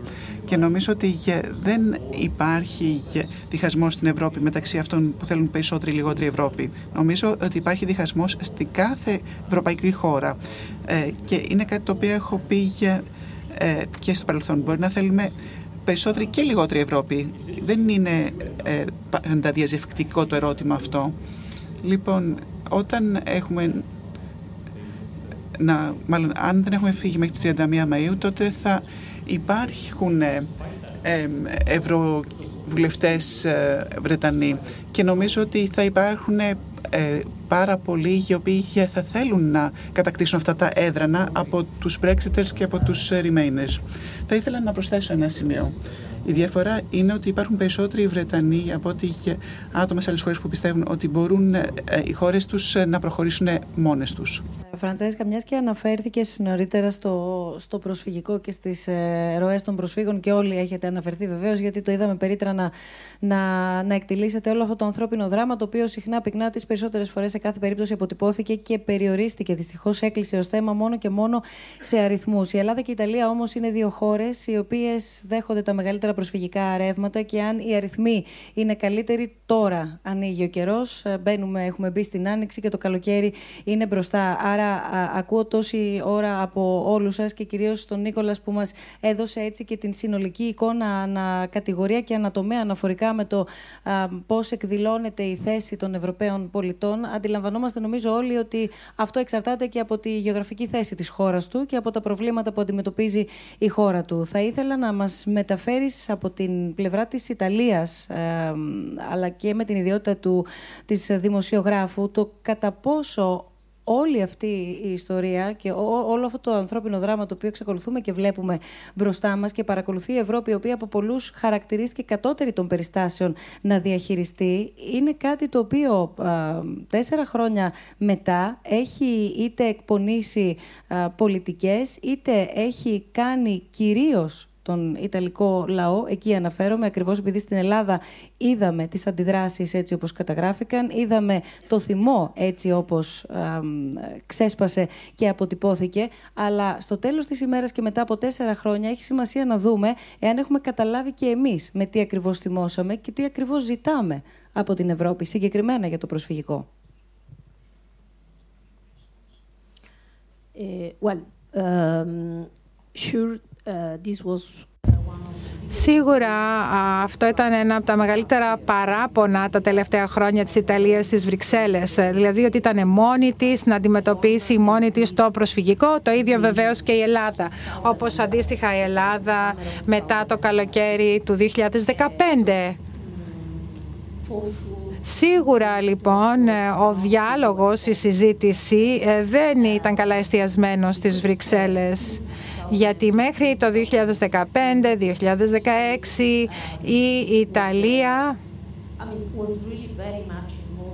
συμμετείχε πολύ στο τι συνέβαινε ε, στη Μεσόγειο. Είχαμε την επιχείρηση Mare Nostrum ε, και άλλες ε, επιχειρήσεις. Τότε γενικά επικρατούσε η ιδέα ότι όντας μια χώρα γέφυρα, αν θέλετε, μεταξύ της Αφρικής και της Ευρώπης, θα μπορούσε να δίνει και κάποιες ευκαιρίες και κάποιες δυνατότητες. Τα πάντα όμως άλλαξαν, άλλαξαν άρδιν και θέλω να πω ότι οι αριθμοί, οι αριθμοί αριθμοί δεν σε δίνουν να καταλάβεις ότι γίνεται μια εισβολή. Σε παρά το γεγονός ότι αυτό δεν φαίνεται από τους αριθμούς, ακόμα οι Ιταλοί έχουν πάθει αιμονή με τους μετανάστες. Μέτρησα τις περασμένες μέρες, απλά να σας δώσω μια ιδέα, ας πούμε μετανάστες, όχι Ιταλούς αυτή τη στιγμή. Αν τους μετρήσεις και μιλάμε για νόμιμους και για παράνομους, ε, και του παράτυπους με συγχωρείτε, το πολύ, το πολύ να έχουμε 5,5 εκατομμύρια, ας πούμε 6 εκατομμύρια, αλλά 6 εκατομμύρια σημαίνει ακόμα και ανθρώπους από την Ευρωπαϊκή Ένωση, από την υπόλοιπη Ευρωπαϊκή Κοινότητα. Ο πληθυσμός μας είναι 63 εκατομμύρια, άρα όταν λέμε για 5,5 εκατομμύρια, 6 εκατομμύρια, δεν είναι κάποιοι πολύ μεγάλος αριθμός και έχουν αλλάξει οι αριθμοί. Θυμάστε τι γινόταν με τους Αλβανούς, με τους ανθρώπους που έρχονταν από την Ελβενία. Ε, μιλάμε για πολύ μεγάλο μεγάλους αριθμούς. Ή αν θέλετε μετανάστες έχουν γίνει ε, στόχος και εμείς το εξετάζουμε σε σχέση και με την σχέση μας με την Ευρώπη. Και έλεγαμε μας εγκατέλειψαν τα άλλα κράτη-μέλη της Ευρωπαϊκής Ένωσης στο θέμα του προσφυγικού. Άρα εμείς πρέπει να τα βγάλουμε πέρα μόνοι μας και ε, να προσπαθήσουμε να δούμε αν μπορούσαν να φύγουν και να πάνε και σε άλλες χώρες αυτοί οι μετανάστες. Μιλάμε για την μετεγκατάσταση ε, και η Ελλάδα αντιμετώπισε παρόμοια προβλήματα. Ε, θα ήθελα επίσης ε, να αναφέρω ότι το Brexit συμφωνώ ότι ήταν μεγάλο πλήγμα για την Ευρώπη αλλά από δημοσιογραφική σκοπιάς ήταν μεγάλο πλήγμα γιατί αποτέλεσε την αρχή την αρχή αν θέλετε των ανοιχτών και κλειστών κουτιών. Δηλαδή άνοιξε το κουτί της Πανδώρας, ε, υπήρχε το, η κρίση ταυτότητας, ε, υπήρχαν και άλλοι εφιάλτες που εμφανίστηκαν ξαφνικά. Άλλαξε η αντίληψή μας για τη ζωή μας, ότι η ζωή μας δεν θα είναι ίδια με τη ζωή των γονιών μας και ότι τα πράγματα έχουν αλλάξει άρδιν και μετά την εμφάνιση του ε, Brexit είχαμε και τους εθνικιστές και την άνοδο των εθνικιστών ε, στην Ιταλία και βλέπουμε εδώ ότι ε, είδαμε τι έγινε με τον Steve Bannon ο οποίος ήταν σύμβολος του Τραμπ και βλέπουμε ότι ε, δημιουργήθηκε ένα μήνυμα περισσότερο στην Ευρώπη από ό,τι στη ΣΥΠΑ ένα δίκτυο αν θέλετε ένα κίνημα λαϊκιστών στην Ευρώπη και έτσι δημιουργείται μάλιστα και από τον κύριο μια Ιταλία αν θέλετε, μια ακαδημία στην Ιταλία και αν κοιτάξετε το κίνημα αυτό του Μπάνον ξεκίνησε στο, με το Brexit ε, στο Ηνωμένο Βασίλειο μετά πήγε στην Γαλλία για την συγκέντρωση της Marie Le Pen, Rassemblement de Marine Le Pen και μετά έφτασε στην Ιταλία και τώρα βλέπουμε ότι αυτή τη στιγμή έχει εστιάσει στην Ιταλία το κίνημα αυτό. Τώρα πώς συνδέεται με τη μετανάστευση, συνδέεται στενά με την Επανάστευση, γιατί μιλήσαμε νωρίτερα για τη σχέση μεταξύ Γαλλίας και Γερμανίας. Εγώ πιστεύω όμως ότι υπάρχει και ένας άλλος κρίσιμος άξονας στην Ευρώπη αυτή τη στιγμή μεταξύ της Ιταλίας και της Γαλλίας και υπάρχει τα ένταση μεταξύ των δύο χωρών. Δεν λέω ότι η σχέση της Γαλλίας και της Ιταλίας και η ένταση μεταξύ τους είναι ίδια ας πούμε, με τις σχέσεις μεταξύ Γαλλίας και Γερμανίας. Απλά θέλω να πω ότι όταν μιλάμε για την Γαλλία και τη Γερμανία και τη μεταξύ τους σχέση, τον άξονα, μιλάμε για το, για το κατεστημένο, μιλάμε ε, για ε, τους θεσμούς. Εδώ έχουμε το κατεστημένο και το αντικατεστημένο. Και από αυτή την ε, πλευρά η σχέση μεταξύ Γαλλίας και Ιταλίας είναι διαφορετική από αυτή μεταξύ Γαλλίας και Γερμανίας. Γιατί εδώ μιλάμε για κατεστημένο έναντι του μη κατεστημένου, του αντικατεστημένου και εδώ λέμε ότι οι Ιταλοί λένε ότι εγκαταλείφθηκε από την Ευρώπη όταν έπρεπε να υπάρξει επιμερισμένη ευθύνη για τους μετανάστες. Άρα καταλαβαίνετε λοιπόν όλα αυτά είναι κρίσιμα σημασίας. Είναι μια αντίληψη. Δεν το βλέπουμε στους αριθμούς να αντανακλάται, αλλά αυτό που βιώνουμε σήμερα είναι ένα, όχι ένας ευρωσκεπτικισμός. Συμφωνώ με αυτό που είπε ο Μπένουε. Κανείς δεν θέλει να φύγει από την Ευρώπη μετά το Brexit. Όντως ενέργησε αποτρεπτικά. Οι περισσότεροι όμως θέλουν να μείνουν, αλλά με τρόπο διαφορετικό. Και αυτός ο τρόπος αυτή τη στιγμή, αυτή τη στιγμή είναι τρόπος περισσότερο ε, σύμφωνα με τον Ορμπάν ή το Σαλβίνι Αυτό που θέλω δηλαδή να πω είναι ότι δημιούργησαν ε, μια συγκεκριμένη σχέση. Εμείς ως δημοσιογράφοι προσπαθήσαμε να δείξουμε ότι οι λαϊκιστές ε, έχουν αντιφατικές απόψεις για τη μετανάστευση. Δηλαδή ο Σαλβίνη ήθελε να κλείσει το σύνορο της Μεσογείου. Αυτό είναι αδύνατον, είναι ανέφικτο. Αλλά παρόλα αυτά ήθελε να κλείσει ε, τις ακτές ε, για να μην μπορούν να μπουν οι μετανάστες και μετά η απάντηση θα ήταν ε, ναι, αλλά εσύ βρίσκεσαι στην Ευρώπη. Δηλαδή έχουμε την Πολωνία, την Ουγγαρία, η οποία όμως απ' την άλλη δεν θέλει να δεχθεί ε, το μερίδιο που του αναλογεί όσον αφορά στους μετανάστες. Και απάντηση μετά είναι ναι, δεν θέλουν να πάρουν από εμάς κάποιους μετανάστες, λέει η Ιταλία, αλλά αν συμφωνήσουμε ότι κλείσει η Μεσόγειος και κλείσει η οδός των Βαλκανίων και άλλοι κλείσουν τους άλλους οδούς, εμείς δεν μπορούμε να ζήσουμε σε μια Ευρώπη φρούριο. Άρα λοιπόν υπάρχει μια κοινή ιδέα όσον αφορά τους μετανάστες, δηλαδή ότι βλέπουν ότι η Ευρώπη πρέπει να είναι μια Ευρώπη φρούριο κατά των μεταναστών. Να μην μπορούν να μπουν οι μετανάστες και ουσιαστικά αυτό έρχεται σε αντίθεση με μια πιο ανοιχτή Ευρώπη που υπάρχει συνοχή. Αυτή είναι η άποψή μου και εκεί πιστεύω εστιάζεται η κατάσταση. Ήθελα να προσθέσω ότι ε, ζούμε αυτή την υπόθεση του, της μετανάστευσης, της βίαιης μετανάστευσης από τη Βόρεια Αφρική. Το είπα και πριν. Κανείς όμως δεν εξήγησε και δεν έψαξε ή δεν πληροφόρησε, δεν συνειδητοποίησε μέσα στην Ευρώπη για ποιο λόγο γίνεται όλο αυτό. Ποια πολιτική είναι αυτή η οποία έφερε ε, ε, όλους αυτούς τους μετανάστες από τη Βόρεια Αφρική. Βεβαίως βοήθησε σε αυτό σε ένα μεγάλο βαθμό και η εξωτερική πολιτική της Ευρώπης. Η λανθασμένη θα έλεγα πολιτική της ευρωπαϊκής κοινότητας απέναντι σε αυτό, στη διαχείριση της Βόρειας ε, Αφρικής, η οποία με διάφορους τρόπους, έτσι, και μπελάθη όχι μόνο το, όλου του δυτικού κόσμου, αποσταθεροποίησε όλη τη Βόρεια Αφρική. Η πολιτική στη Συρία, η πολιτική στην ε, Αίγυπτο, η πολιτική στη Λιβύη, η οποία ήταν καταστροφική. Ε. Να ένα θέμα, ας πούμε, το οποίο πρέπει να εξηγεί ε, και να προσπαθεί να θεραπεύει η Ευρώπη και αυτοί οι θεσμοί που είπαμε πριν, να μπορούν να έχουν την ικανότητα να θεραπεύσουν ε, ε, την, την εξωτερική πολιτική, να την αλλάξουν. Αυτό λέω. Εγώ έζησα από κοντά αυτό το πρόβλημα της Ιταλίας, διότι είχα την ευκαιρία να δουλέψω σε ένα, πάνω σε ένα από τα μεγαλύτερα ατυχήματα που έγινε στην Ιταλία, με ένα, το Κάτερι Rise το 1997, το πλοίο που βούλιαξε με Αλβανούς τότε, όταν, έβγε, όταν έφυγαν όλοι οι Αλβανοί από την, από την, ε, από την ε, Αλβανία και προσπαθούσαν να έρθουν στην, στην Ιταλία και βούλιαξαν ένα καράβι. Και μετά το πήραμε αυτό το καράβι και με φώναξαν και μου το δώσαν αυτό το καράβι να το, να το μετατρέψω σε έργο τέχνης. Αυτή τη στιγμή είναι στο Ότραντο, στο λιμάνι του Ότραντο αυτό το πλοίο. Τι θέλω να πω, ότι όταν κάναμε αυτό το πλοίο, ε, όταν έφτιαχνα αυτό το πλοίο και προσπαθούσα να, να, να κάνω ένα γλυπτό, ε, δεν ήταν ο στόχος μου να κάνω ένα μυρολόι για τους 81 νεκρούς που ήταν πάνω στο πλοίο. Δεν προσπάθησα να προσδιορίσω το πρόβλημα αυτό καθεαυτό. Αλλά προσπάθησα να πάρω το πλοίο και να το βάλω σε μία άλλη διάσταση. Δηλαδή να το βάλω να ταξιδέψει στη διάσταση της τέχνης. Έτσι ούτως ώστε να κρατήσει τη μνήμη, αλλά να μπορέσει να εξελιχθεί. Σήμερα στην Ευρώπη μπερδεύουμε την έννοια της εξέλιξης και την έννοια της ανάπτυξης. Μπερδεύουμε δηλαδή αυτές τις έννοιες.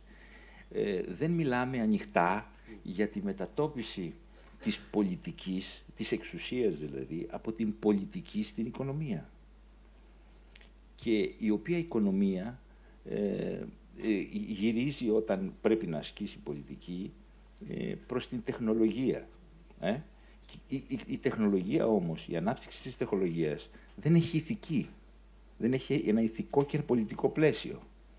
Αυτή τη στιγμή ζούμε μία αποσταθεροποίηση ενός όνειρου που ζούσαμε στην Ευρώπη και παγκοσμίως, που ήταν η παγκοσμιοποίηση με τη θετική πλευρά, με τη, με τη θετική έννοια. Αυτή τη στιγμή νιώθουμε ότι η παγκοσμιοποίηση αρχίζει να αποσταθεροποιείται. στην Ευρώπη δεν έχουμε βάλει τα μεγάλα θέματα αυτά προς συζήτηση και προς, ε, ε, προς, προς αντιμετώπιση. Και πολλά φαινόμενα από αυτά που συμβαίνουν, όπως ας πούμε η διαμάχη της Γαλλίας με την Ιταλία ή η διαμάχη της Γαλλίας με την Γερμανία, εδώ μιλάμε για μια μετατόπιση της εξουσίας πολλές φορές από το Ευρωπαϊκό Κοινοβούλιο ε, σε ένα ε, ε, κοινοβούλιο ενός κράτους, το οποίο ελέγχει και προσδιορίζει ας πούμε, την πολιτική. Σήμερα πια δεν μιλάμε τι συμβαίνει. Ε; Ε, δεν περιμένουμε. Ρωτάμε πάντα τι, σημαίνει στο, τι, συμβαίνει, τι, τι είπε το Βερολίνο. Ε, έτσι, γιατί είναι leader το Βερολίνο. Έτσι, οι leader, OK. Okay. Ε, πάντα υπάρχουν τα κράτη leader. Όμως έχουμε ένα πολιτισμικό πρόβλημα και θέλω να το, να το τονίσω αυτό και να το, προσδιο... να, το, να το πω εδώ σε αυτή τη συνάντηση την ωραία που έχουμε.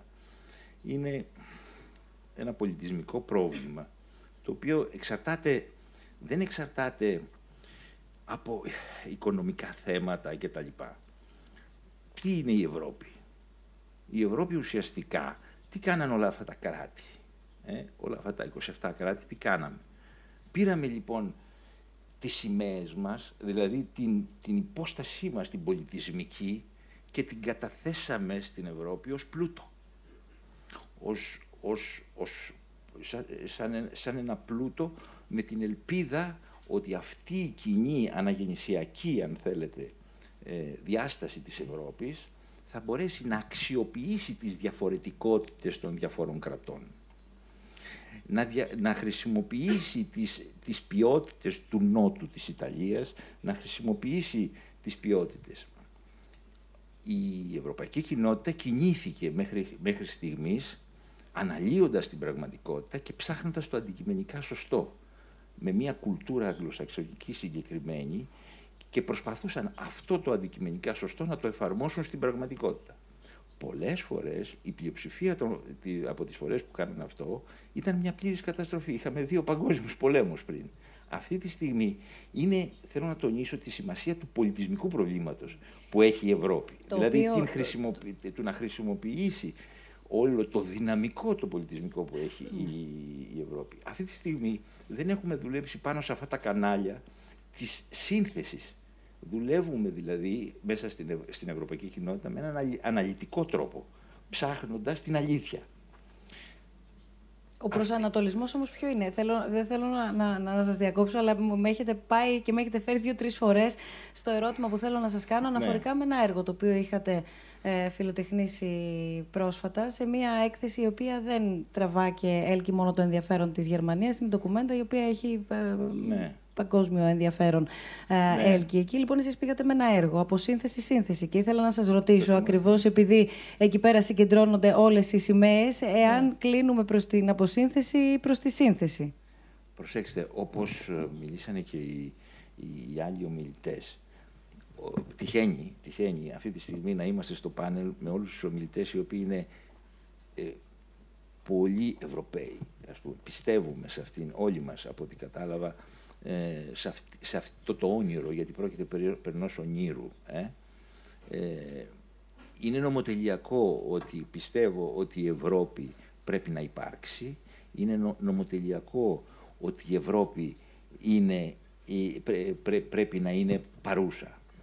Και δεν πιστεύω δηλαδή ότι θα διαλυθεί κιόλας. Δεν πιστεύω ότι θα διαλυθεί όπως, όπως δεν πιστεύετε κι εσείς. Ε, όμως πρέπει να προσδιορίσουμε και να ορίσουμε και να καταλάβουμε τις παθογένειες οι οποίες οδηγούν σε αυτές τις ρατσιστικές κυβερνήσεις ή ε, στις παθογένειες οι οποίες δημιουργούν φυγοκεντρικές δυνάμεις μέσα στην, ε, στην Ευρώπη με κίνδυνο βέβαια να τη διαλύσουν κιόλας. Έτσι. Ε, η, η υπόθεση της, του Brexit που μιλήσατε πριν δεν είναι μια υπόθεση της Βρετανίας, μια παθογένεια της Βρετανίας ή μια ιδιαιτερότητα της Βρετανίας νομίζω.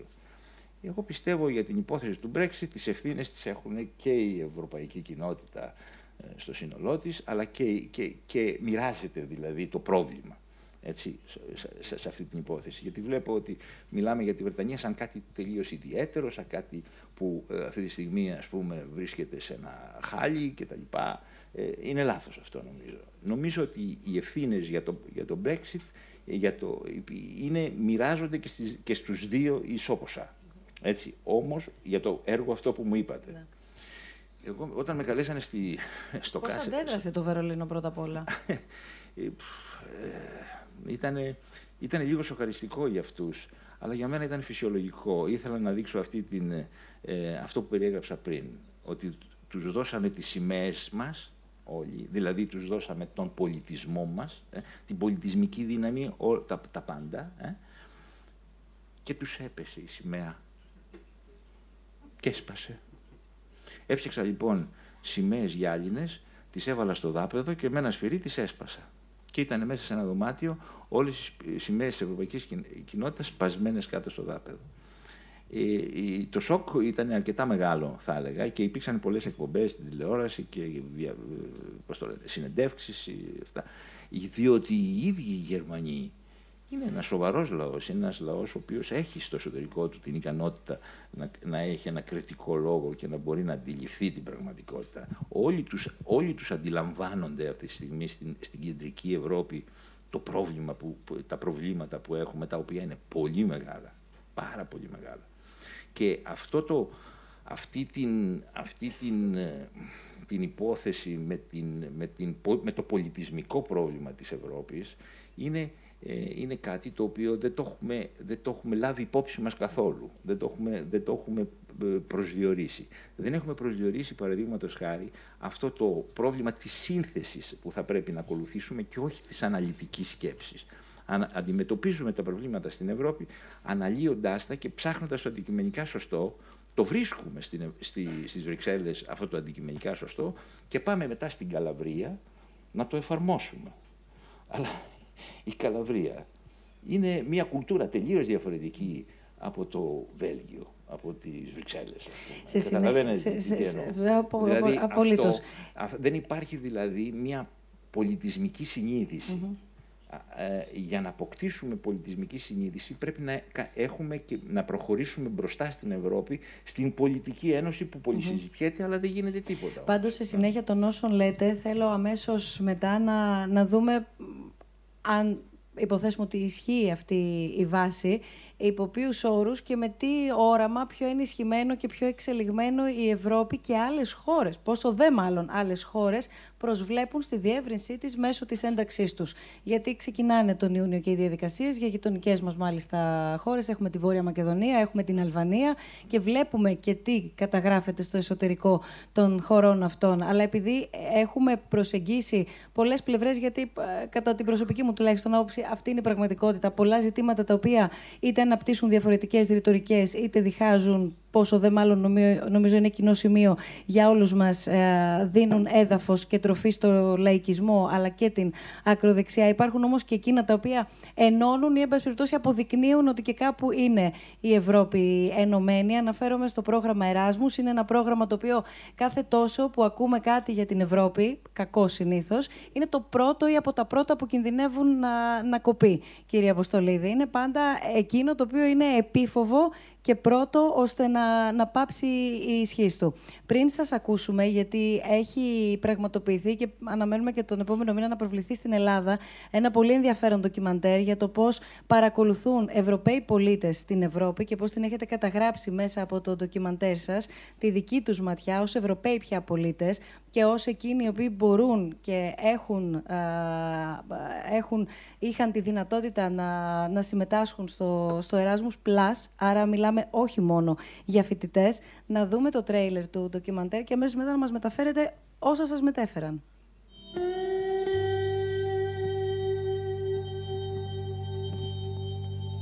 Λοιπόν ότι το Erasmus έχει επιτρέψει σε πάνω από 9 εκατομμύρια ανθρώπους ε, να σπουδάσουν ε, και να δουλέψουν στην Ευρώπη.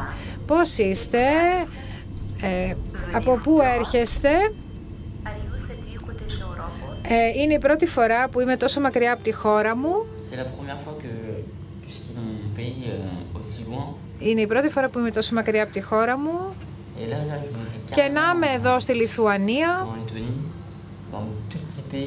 σε μια πολύ μικρή χώρα που πολλές φορές ξεχνάμε ότι υπάρχει και στο χάρτη της Ευρώπης. Το Εράσμος μου άλλαξε τα πάντα όσα ώρα γνώριζα για την Ευρώπη. Έτσι λοιπόν νομίζω ότι όποιος γίνει 18 θα πρέπει να τους δώσουν ένα βάουτσερ και να τους πούνε ωραία πού θα θέλατε να πάτε; Το Εράσμος σημαίνει να βουτήξεις στα βαθιά. Ε, έρχομαι από μια τουρκική οικογένεια στη Βουλγαρία. Το πρόγραμμα Εράσμους με βοήθησε να πάω στη Γαλλία. Έκανα μια πρακτική άσκηση σε αυτό εδώ το νοσοκομείο και ήταν μια τεράστια ευκαιρία για τη μελλοντική μου καριέρα ως χειρουργός. Θα ήθελα να έρθω να ζήσω εδώ και να εργαστώ εδώ. Είχα την ευκαιρία να πάω στην Ιρλανδία το 1987. Ήταν η πρώτη χρονιά του προγράμματος Εράσμους. Ήμασταν 10 Γάλλοι που φτάσαμε στο Σλίγκο. Δεν είχα ιδέα που ήταν το Σλίγκο. Είδαμε λοιπόν δύο λευκά γαλλικά αυτοκίνητα να είναι στους δρόμους της πόλης του Σλίγκο και ήρθε ο Πασκάλ, μετακόμισε ε, στο σπίτι δίπλα σε αυτό που νίκιαζα εγώ και βεβαίως είναι πολύ πιο ωραία τα πράγματα. Όταν η κυρία κοντά σας είναι και όμορφη. Για μένα λοιπόν από τότε η λέξη ε, ηθαγένεια δεν έχει την ίδια σημασία. Ε, η αίσθηση της ιταλικής μου ταυτότητας ε, δεν υπάρχει πια. Και ακόμα όταν και η μητέρα μου λέει «Απα, αυτό το έρασμος μου κλέψε το γιο μου». Αυτή είναι η πρώτη γενιά των Ευρωπαίων που νιώθουν Ευρωπαίοι. Έχουν την Ευρώπη. Το ερώτημα είναι πίστευαν σε αυτήν πραγματικά; Εμείς οι Έλληνες δεν το δεχόμαστε αυτό. Είμαι 19 χρονών, είμαι από τη Γερμανία. Αποφάσισα να εργαστώ ως θελόντρια στην Ελλάδα. Προσφέρουμε μαθήματα αγγλικών και γερμανικών σε πρόσφυγες. Ε, το προσφυγικό ε, έχει ε, δυσκολέψει πάρα πολύ τις ευρωπαϊκές κοινωνίες να αντιμετωπίσουν τον άλλον, το διαφορετικό. Και υπάρχει μια σημαντική μειονότητα στις κοινωνίες μας που πιστεύει ότι πλέον δεν είναι προς το συμφέρον τους η ευρωπαϊκή ολοκλήρωση. Κλείστε τα μάτια σας και χαλαρώστε. Το όνειρο του Εράσμους ε, δεν είναι ένα όνειρο για τις ελίτ της Ευρώπης μόνο. Ήταν σοβιετικό, αν θέλετε, στην προσπάθειά του να δημιουργήσει έναν Ευρωπαίο, μία Ευρωπαία. Είναι κάτι που είναι υπέρ της κινητικότητας ε, και της αυτονομίας. Έτσι οι Ευρωπαίοι μπορούν να νιώσουν άνετα στο σύγχρονο κόσμο, μπορούν οπουδήποτε ε, να νιώθουν οικία. Το πιο σημαντικό για το Έρασμος είναι ότι πρέπει να καταλάβεις ότι εξαρτάσαι ο ένας από τον άλλον. Αν οι άνθρωποι δεν κάνουν πράγματα μαζί, δεν θα γνωρίσουν ένας τον άλλον. Και αυτό νομίζω είναι και το θετικό από την κρίση. Η κρίση ανάγκασε τους Ευρωπαίους να δείξουν ένας ενδιαφέρον στον άλλον. Οι πολιτισμικές ανταλλαγές είναι πάρα πολύ σημαντικές. Αν δεν δείχνουμε αξία στον πολιτισμό, τότε δεν αναγνωρίζουμε, αν θέλετε, ε, την ποικιλομορφία στην Ευρώπη και στον κόσμο.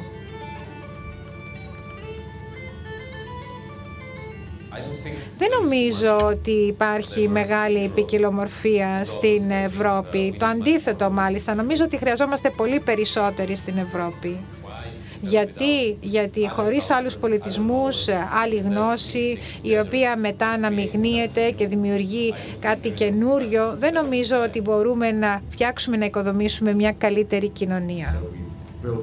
Έτσι λοιπόν ε, έχουμε αυτή τη νέα γενιά, ε, μια σπουδαία γενιά, τώρα όμως πρέπει να φτάσουμε και στα άλλα κομμάτια της κοινωνίας και να νιώσουν το όφελος της ευρωπαϊκής εμπειρίας. Έτσι λοιπόν δεν χρειαζόμαστε λιγότερο έρασμους, χρειαζόμαστε περισσότερο έρασμους.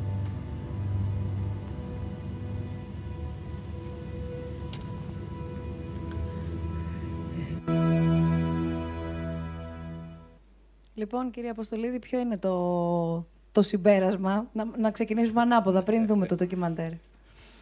Ε, το συμπέρασμα, εντάξει, είναι αυτή η, κατάληξη που, που έχουμε. Δηλαδή, ξεκινώντας, ας πούμε, ε, κανένας ότι το πρόγραμμα Εράσμο είναι από τα πιο θετικά πράγματα που υφίστανται αυτή τη στιγμή στην Ευρώπη. Ε, και τα, τα πιο δημοφιλή. Ε, σε αυτό το ντοκιμεντέρ προσπαθήσαμε να έχουμε πέντε περιπτώσεις χαρακτηριστικές από το τρέχον πρόγραμμα, από το Erasmus Plus, και κάποιες ε, παλιότερες περιπτώσεις, πώς η εμπειρία της τοπικής φράγησε και άλλαξε την, ε, τη ζωή τους. Τώρα, ως προς τις ε, τρέχουσες ιστορίες, το Erasmus Plus έχει το, το προτέρημα ότι ξεκινώντας η Ευρωπαϊκή Ένωση προφανώς από το συμπέρασμα ότι είναι ένα από τα πιο επιτυχημένα ε, προγράμματα, αλλά που μέχρι τώρα αφορούσε τις ανταλλαγές σε πανεπιστημιακό επίπεδο, προσπαθεί να το ανοίξει όσο γίνεται περισσότερο σε μια προσπάθεια να εφαρμόσει αυτό που ο Μπέρτο Έκο έλεγε χιουμοριστικά κάποτε, ότι θα έπρεπε όλοι οι ταξιδίδες στην Ευρώπη υποχρεωτικά να περνάνε από το Erasmus πρόγραμμα πρώτα και μετά να ασκούν το, το επάγγελμά τους. Ωραία, αυτό είναι ένα χιουμοριστικό ας πούμε, σχόλιο, αλλά υπάρχουν περιθώρια πρακτικής εφαρμογής. Οπότε, ένα ας πούμε, από τα πράγματα που παρακολουθήσαμε ήταν έναν, μια ομάδα από Γάλλους ε, που δουλεύουν, σπουδάζουν σε τεχνικές σχολές, ένας οξυγονοκολλητής ας πούμε θέλει να γίνει και πηγαίνει στην ε, Λιθουανία ε, για το Εράσμους. Το συμπέρασμα από εκεί, ας πούμε, καταλήγοντας, είναι πόσο καλά είναι στη Γαλλία και μετά από το ταξίδι εκτιμούσε εντελώς διαφορετικά την κοινωνική πραγματικότητα στη χώρα του. Το πολύ ουσιαστικό, η πολύ ουσιαστική ιστορία με το Εράσμους είναι η συμμετοχή σε μια προσωπική εμπειρία. Δηλαδή ότι ε, μια σειρά από άνθρωποι από διαφορετικές χώρες πέρα από την προσωπική τους συμμετοχή στη ζωή σε μια άλλη χώρα και την προσωπική ας πούμε, ε, επαφή, είναι πολύ δύσκολο να αποκτήσουν γνώσεις και άλλη ε, συνείδηση. Ε, οπότε η συμμετοχή μέσα από την πραγματική ζωή στην διαφορετικότητα αλλάζει συνειδήσεις, ανοίγει άλλα ας πούμε, πράγματα και άλλα όρια σκέψης. Αυτό είναι το, το μεγάλο ας πούμε, πλεονέκτημα του Εράσμους. Και ενώ υπάρχουν κριτικές ότι ενδεχομένως είναι ένα πρόγραμμα ελιτίστικο, ότι αφορά, επειδή ξεκίνησε κυρίως για την ανώτατη εκπαίδευση κτλ., το τελικό ας πούμε συμπέρασμα από όλη αυτή τη δουλειά δεν είναι να περιορίσει κανένας μια τέτοια πρακτική, αλλά να προσπαθήσει να την διευρύνει στο, στο maximum δεν πρόκειται για ελληνική παραγωγή, πρόκειται για μια συμπαραγωγή ναι, και πόσων χωρών. Και αυτό είναι από τα θετικά της ιστορίας. Είναι, που είναι και αυτό ένα αξιοσημείωτο της συνεργασίας που προέκυψε. Είναι, ναι. Ήταν μια ιδέα από το γαλλογερμανικό κανάλι, το ΑΡΤΕ, την οποία την ανέθεσε σε μια ελληνική εταιρεία παραγωγής, την Άνεμον, να την πραγματοποιήσει για ε, λογαριασμό και δεν την ανέθεσε σε μια γαλλική ή γερμανική εταιρεία παραγωγής. Στη συνέχεια εμείς διευρύναμε την συμπαραγωγή όπου συμμετείχα ε, ε, μια Ιρλανδική εταιρεία παραγωγής, μια Γαλλική εταιρεία παραγωγής και μια Βουλγαρική εταιρεία παραγωγής. Και ενώ τη βασική δουλειά την κάναμε εμείς, στη συνέχεια μοιράσαμε διάφορα πράγματα. Παραδείγματος χάρη, α πούμε, τα περισσότερα γυρίσματα θα έκανα με ένα Ιρλανδικό συνεργείο. Τη μουσική γράφηκε στην Ιρλανδία. Το μιξάζ έγινε στην, ε, στη Γαλλία.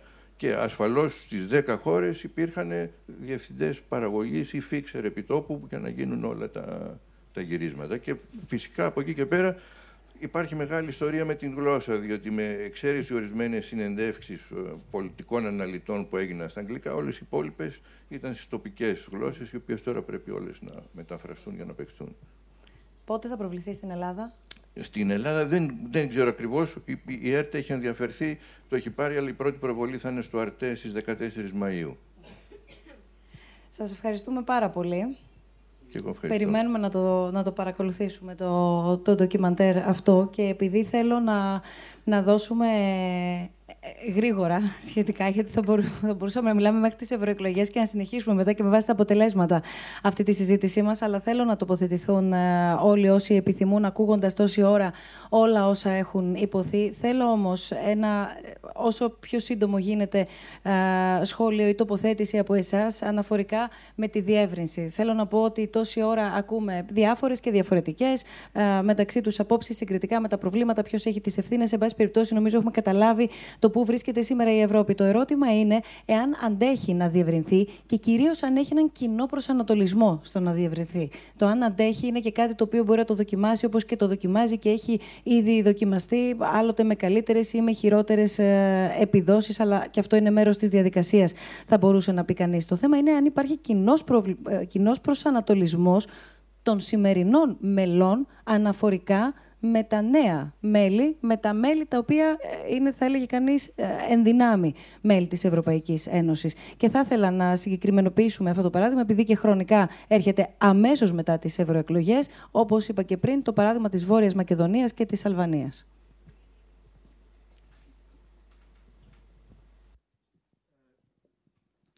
Η απάντηση είναι απλή.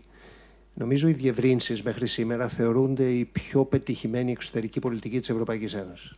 Γιατί ουσιαστικά παίρνεις χώρες συνήθως από μια μάλλον ασταθή πολιτικά και οικονομικά πιο προβληματική περιφέρεια της Ευρώπης και τις σε εισαγωγικά εξευρωπαίζεις. Αυτή ήταν η λογική των διευρύνσεων μέχρι σήμερα.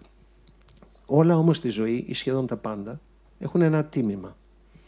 Και προφανώς οι συνεχείς διευρύνσεις της Ευρωπαϊκής Ένωσης, δηλαδή η συνεχής προσθήκη νέων μελών, είχε επίπτωση και στην ομοιογένεια, την όποια ομοιογένεια της Ευρωπαϊκής Ένωσης, αλλά και στην ικανότητά της να κυβερνηθεί. Ε, έτσι λοιπόν δεν μπορείς να φέρνεις όλο ένα και περισσότερες χώρες χωρίς να πληρώνεις κάποιο τίμημα. Και οι υποψήφιες χώρες τώρα αν η ένταξη Βουλγαρίας, Ρουμανίας ή ακόμη αν θέλετε να το πω και χωρίς να είμαι πολιτικά ορθός και χωρών της Ανατολικής Ευρώπης δημιουργήσαν προβλήματα. Η προσθήκη χωρών από τα Δυτικά Βαλκάνια θα είναι ακόμα πιο δύσκολη. Διότι ξέρουμε ότι όλες οι χώρες αυτές έχουν σοβαρότατα προβλήματα λειτουργίας κράτους δικαίου, αν μη τίποτα άλλο. Τίποτα άλλο. Έτσι λοιπόν θα είναι μια δύσκολη επιλογή και υποψιάζομαι ότι η διεύρυνση αυτή θα καθυστερήσει. Δηλαδή η Ευρωπαϊκή Ένωση θα εφαρμόσει αυτό που κάνει συνήθως σε τέτοια πράγματα, είναι καλοδέχεται την ιδέα και καθυστερεί τη διαπραγμάτευση. Αν όμως μου επιτρέπετε, επειδή δεν μπορώ να κρατηθώ, επειδή η συζήτηση που κάναμε και για το Εράσμος και για αυτά που είπε ο κ. Βαρότσος, αυτό που ζούμε στην Ευρώπη σήμερα νομίζω μου θυμίζει κάπως την περίφημη ρίση μετά το Risorgimento στην Ιταλία, που είπε κάποιος γνωστός ότι αφού φτιάξαμε την Ιταλία πρέπει να φτιάξουμε και Ιταλούς. Αν αυτό ήταν θέμα στην Ιταλία το 19ο αιώνα, πόσο περισσότερο είναι θέμα για την Ευρώπη. Δηλαδή, μέχρι σήμερα η όλη διαδικασία της Ευρωπαϊκής Ενωπήσης είναι από πάνω προς τα κάτω. Τώρα, ο κ. Βαρότσος και πολλοί άλλοι λένε, αλλά πρέπει να ενώσουμε και τις κοινωνίες μας. Συμφωνώ απολύτως, μόνον που αυτή η διαδικασία παίρνει δεκαετίες, αν όχι αιώνες. Και το ερώτημα είναι αν ο κόσμος περιμένει την Ευρώπη για να φτάσει σε αυτό το σημείο. Διερωτώ με κατά πόσο ε, προσπαθούμε να προσωπικήσουμε κάτι το κατόρθωτο και το οποίο δεν είναι και ε, κατά ανάγκη απαραίτητο. Ε, λοιπόν, πρώτο σχόλιο. Βλέπουμε ότι το Brexit ε, ήταν ε, κάτι που προέκυψε από τους Βρετανούς που στήριξαν την ε, διεύρυνση όταν ήταν στην κυβέρνηση και μετά χρησιμοποίησαν τη διεύρυνση για, να αποχωρήσουν από την Ευρωπαϊκή Ένωση.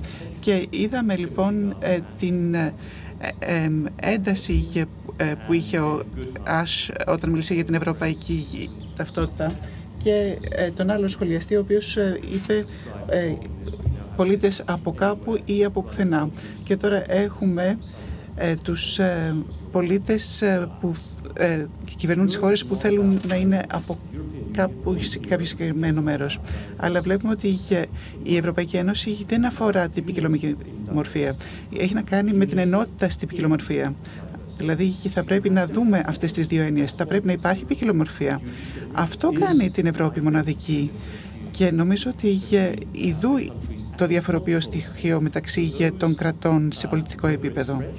Δηλαδή, είτε οι Γάλλοι πάνε να μετικήσουν στην Βρετανία, ή οι Πολωνοί που πάνε να ζήσουν στη Ρουμανία, ή οι μετανάστες που προέρχονται από άλλα σημεία του κόσμου που θέλουν να ζήσουν στις κοινωνίες μας, ε, ελπίζουμε να υπάρχει η επιθυμία να ε, μπορέσουν να ενοποιηθούν με τις κοινωνίες. Και βλέπουμε ότι αυτές οι κοινωνίες ενωμένε δημιουργούν και απαρτίζουν την Ευρωπαϊκή Ένωση. Αυτό που ενώνει την Ευρώπη, κατά τη δική μου άποψη, είναι η κατανόηση της σημασίας των περιοριστικών παραγόντων ε, της ε, κυριαρχίας σε έναν κόσμο που υπάρχει αλληλεξάρτηση. Αυτό θα πρέπει να είναι μείζον στοιχείο. Η ε, Αγγλία έχει να αντιωθεί, αλλά νομίζω ότι πάνω απ' όλα θα πρέπει να θεωρήσουμε ότι υπάρχει δέσμευση προς το κράτος δικαίου, της ανεξάρτητης δημοκρατικής ε, διακυβέρνησης, της ανεξάρτητης κοινωνίας των πολιτών, όπου προσθέτουμε εδώ και τα μέτια ε, και νομίζω ότι θα πρέπει να υπάρχει ανεξαρτησία και επίσης ανοχή. Ε, και βλέπουμε ότι αυτά τα στοιχεία δεν είναι διαπραγματεύσιμα. Θα πρέπει να υπάρχουν σε ολόκληρη την Ευρώπη. Είναι κάτι το οποίο θα πρέπει να υπερασπίζεσαι αν είσαι στην κυβέρνηση. Τώρα, δεν με πειράζει να υπάρχει διεύρυνση αν οι χώρες οι οποίες προσχωρούν στην Ευρωπαϊκή Ένωση δεσμεύονται απέναντι σε αυτές τις αξίες. Αν όμως ε, δεν ε, θέλεις να το κάνεις, θα πρέπει να υπάρχει μια αιρεσιμότητα. Αλλά αιρεσιμότητα πριν προσχωρήσεις στην Ευρωπαϊκή Ένωση. Νομίζω ότι θα πρέπει να σκεφτούμε την Ευρώπη σε αυτό το πρίσμα, δηλαδή δέσμευση προς αυτές τις ε, αξίες του διαφωτισμού. Ε, και είναι πάρα πολύ σημαντικό. Εγώ θυμάμαι, ήξερα ότι η Ιταλία όταν δημιουργήθηκε ως ε, κράτος αυτόνομο ε, η Βόρεια Ιταλία δεν μπορούσε να επικοινωνήσει με την Νότια διότι οι γλώσσα που είχε η Ιταλία ήταν διαφορετικές. Μπορώ να πω ότι στην, στην Ιταλία δεν μιλάνε μία και δύο και τρεις διαφορετικές γλώσσες. Μιλάνε δεκάδες, ίσως και εκατοντάδες διαφορετικές γλώσσες μέσα στην Ιταλία. Πότε η Ιταλία επικοινώνησε μεταξύ της, με τον εαυτό της δηλαδή, πότε αυτέ, όλα αυτά, όλες αυτές οι επαρχίες της Ιταλίας επικοινωνήσανε. Όταν ανακαλύφθηκε το ραδιόφωνο. Όταν ανακαλύφθηκε αυτή η κοινή γλώσσα, τα Ιταλικά που μιλάμε όλοι, και μπορούμε και επικοινωνούμε σαν μια κοινή γλώσσα. Δηλαδή ο Ιταλός, ο Νότιος επικοινωνεί με τον Μιλανέζο με αυτή την κοινή γνώσα του ραδιοφώνου που, που, που, που βρέθηκε και καθιερώθηκε στην Ιταλία για να μπορεί να επικοινωνεί. Αργότερα με την τηλεόραση αυτό ε, εμβάθυνε. Ε, στην Ευρώπη πρέπει να βρούμε τη γλώσσα, πρέπει να βρούμε το στίγμα, να βρούμε ε, ε την, ε, αυτό που λέμε την ιδιαιτερότητά μας και, και να δημιουργηθεί μια νέα εθνική συνείδηση δεν είναι απαραίτητο να γίνει όσμωση πολιτισμική. Ε, οπωσδήποτε στα χρόνια μέσα, μέσα σε αιώνες θα γίνει. Έχουμε το παράδειγμα της Αμερικής, το οποίο ε, ε μέσα στη, η επιτυχία της Αμερικής και, και, και το leadership της Αμερικής γεννήθηκε μέσα από την από τη βασική ιδέα του να χρησιμοποιήσει όλους αυτούς τους πολιτισμούς και να μπορέσει να αδράξει μέσα από αυτούς τους πολιτισμούς κάποιες αξίες ή κάποια, ε, και, να μην τις, και να μην τις αλλάξει. Εγώ πολλές φορές έχω βρεθεί στη Νέα Υόρκη και ο ταξιτζής που μου πηγαίνει έχει τουρμπάνι γιατί είναι Ινδός ας πούμε διότι κρατάει την πολιτισμική του υπόσταση. Δεν είπα να αλλάξουμε την πολιτισμική του υπόσταση σε μια άλλη υπόσταση κοινή. Ίσα ίσα είπα ότι η σύνθεση μέσα στη διαφορετικότητα, δηλαδή η διαφορετικότητα είναι ο πλούτος της Ευρώπης. Ο πολιτισμός της Σικελίας, της Μεγάλης Ελλάδας, της Νότιας Ιταλίας είναι ο πλούτος της Ευρώπης. Ε, εγώ πιστεύω ότι εάν γίνει, αν προχωρήσει βία, διότι πολλές φορές η ενοποίηση αυτή μοιάζει δημοκρατική κτλ. είναι γεωπολιτική υπόθεση η οποία ε, συνδέεται με αμυντικά και, και ζώνες επιρροής γεωπολιτικές υπόθεση της ε, διεύρυνσης της Ευρώπης. Δεν είναι μόνο πολιτισμική, ε, πολιτισμικές υποθέσεις. Όμως, εάν δεν βρούμε αυτό που λέμε την κοινή γλώσσα και τους στόχους και αν δεν λύσουμε και αν δεν συνειδητοποιήσουμε ένα, ένα νέο μοντέλο αυτή τη στιγμή ε, μέσα στην Ευρώπη, η, η, η διεύρυνση, η βία η διεύρυνση της Ευρώπης που γίνεται αυτή τη στιγμή θα έχει προβλήματα. Και δεν, δεν, ε, δεν, δεν, δεν, δεν βλέπεις τίποτα θετικό μπροστά. Αυτό που ήθελα να ρωτήσω τον ε, Νίκολας είναι το εξής. Ακούγοντας ε, πριν όλη την περιγραφή των, ε, των διαφόρων θεμάτων που, που απασχολούν την Ευρώπη και έτσι όπως καταγράφεται η τάση των, των λαών, ακριβώς επειδή στο πρόσφατο παρελθόν και μέσα σε πολύ πυκνό χρονικό διάστημα καταγράφηκαν πάρα πολλές αντίθετες στάσεις, θέσεις λαών με τον οποιοδήποτε τρόπο, είτε από απλές διαδηλώσεις, είτε από αιτήματα σε επίπεδο πια ηγεσίας κομμάτων, ακόμα και για δημοψηφίσματα, είτε ακόμα και προτάσεις υποψηφίων περί ε, διερεύνησης του ενδεχόμενου να, να φύγουν από την Ευρώπη. Το, το ερώτημα είναι, εάν, και αν υπάρχει ε, απάντηση, αν καταγράφεται το θυμικό του πολίτη με τον ίδιο τρόπο στις εθνικές και στις ευρωπαϊκές εκλογές. Και ταυτόχρονα, εάν αυτό το βλέπουμε ενδεχομένως και μέσω της αποχής. Είναι κάτι το οποίο πάντα ως ποσοστό, ειδικά τα τελευταία χρόνια, εντυπωσιάζει, αλλά ακούμε λίγα λόγια, η αλήθεια είναι, στη δημόσια σφαίρα και σε ευρωπαϊκό επίπεδο για τα καταγεγραμμένα ποσοστά αποχής, για να μην μιλήσω σε εθνικό επίπεδο.